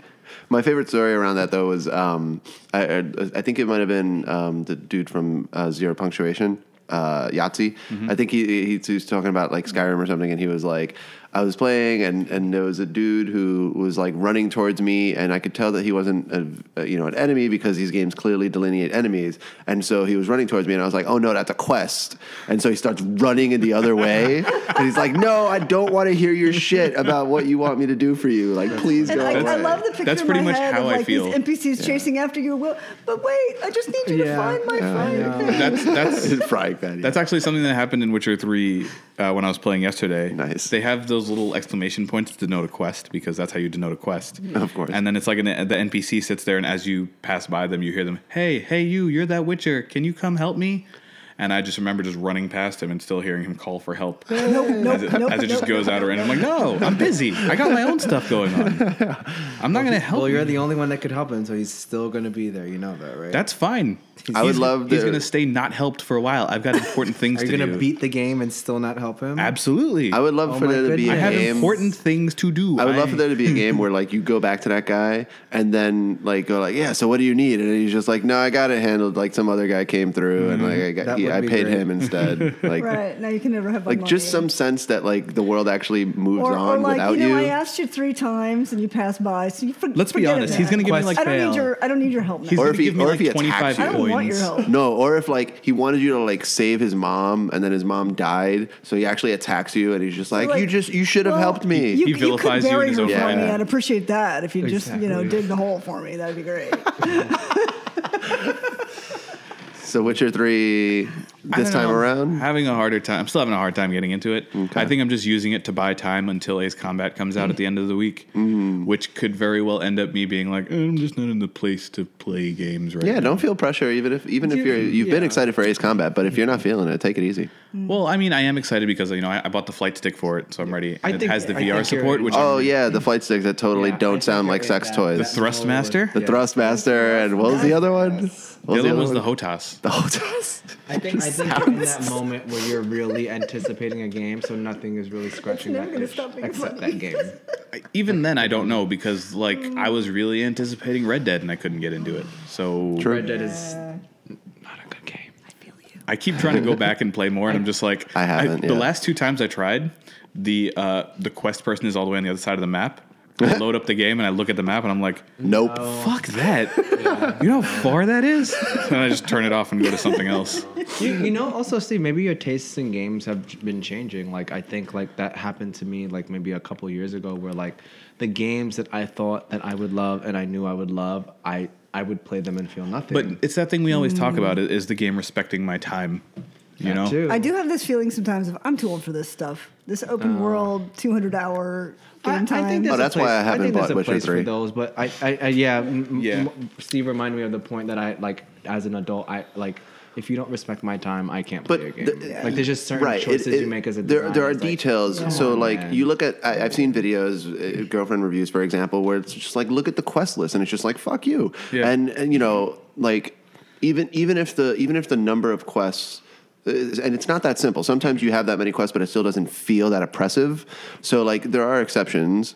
Horizon is one. I never felt that way personally. I never felt like it was oh, like it had too much going on. I felt Yeah. like it again. It's a game like Spider Man where it was focused. Yeah. It knew what it wanted. And my to first do. playthrough, I didn't do all the side shit, and I was just able to get a good chunk of game, and it Mm-hmm. was just like, okay, that was cool. And then another one is Breath of the Wild. Breath of the Wild has an absurd amount of things to do, but it doesn't feel oppressive in terms of like, be, like having a don't crazy quest list or whatever. Yeah. It, it does have a It's- quest it's- list, but it doesn't you feel just stupid. sort of happen upon stuff in your own adventure. yeah, Well, right. it, it, part- it's also part of design is there's not there's no glowing markers on your map. You do And that. and the best mm. part about that game That's a is, big is you know it. you don't have to mm. do any of that stuff because as soon as you finish a tutorial, it's like go defeat Ganon. No, wait, wait, wait. We have to tell the story of our friend, the best fucking Breath of the Wild story ever. What- what did he do? Oh gosh, this is great. Who's Did this? you hear about Fern? No. So randomly, I'm on party chat with a mutual friend, and he's like, "Oh yeah, we were talking about Breath of the Wild." He's like, "Yeah, I love that. You know, dipping back into that game is like a perfect dipping out after you know a couple weeks." I was like, "Oh yeah,"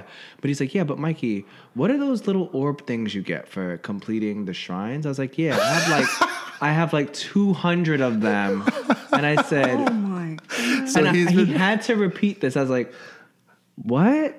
or, or I think it maybe started where he made a comment of like he was completely missing the upgrade path, so he made some comment that didn't make sense, and I was like, "I don't understand what." so you're he played the talking whole about." game with three hearts Yeah. And the base and stamina basic wheel. stamina. Yeah, and I said to him, "So Does wait, you know, realize Kak- that he- that's hardcore. I said Kakariko Village Yeah. is is you know there there's an owl that you're supposed to talk to a statue of. a- He's like, what What are you talking about? I was like, yeah, go back to the first village you go to, and then there's an owl.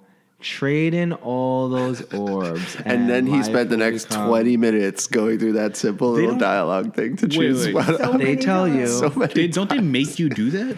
I don't think they After- make After, you do don't, after the Great actually. Plateau, you're supposed to get three of them, and it takes. But three you don't them. have. But to you don't have turn to You don't trade have to them. You don't have in. to turn them in. You Yeah. can just keep an I infinite inventory. you- Apparently, I don't They think just it make does. you get three of No, them. the first place that you can trade them in is Kakariko, like you said. Yeah, because there's the owl statue. Yeah. Mm-hmm. So yeah, he just ignored that. that. That's guess, very funny. And then he just goes to the shrines, thinks of think of them as puzzles. That's the danger of being collects them. too He thought they hands were off. collect- She thought they were collective items, so he's just like, "Oh, I have so much more." Like how? m- Oh yeah, I think it started as like, "How many do you have?" And It I was didn't like, occur to him that "I don't were have like any." zero. He's like, "Oh, I have like two something." I was like, And I have I two. used them all. Yeah, so that's, so what he was asking. He's like, "How many?" He thought it was a like a sort of Collectible a thing, collect- yeah.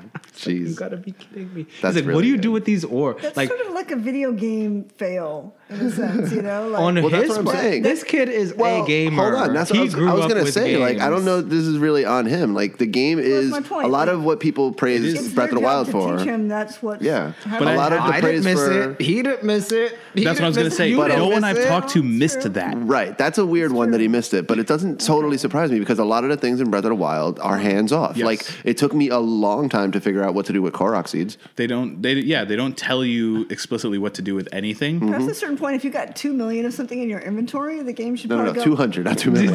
You know what I mean? Though.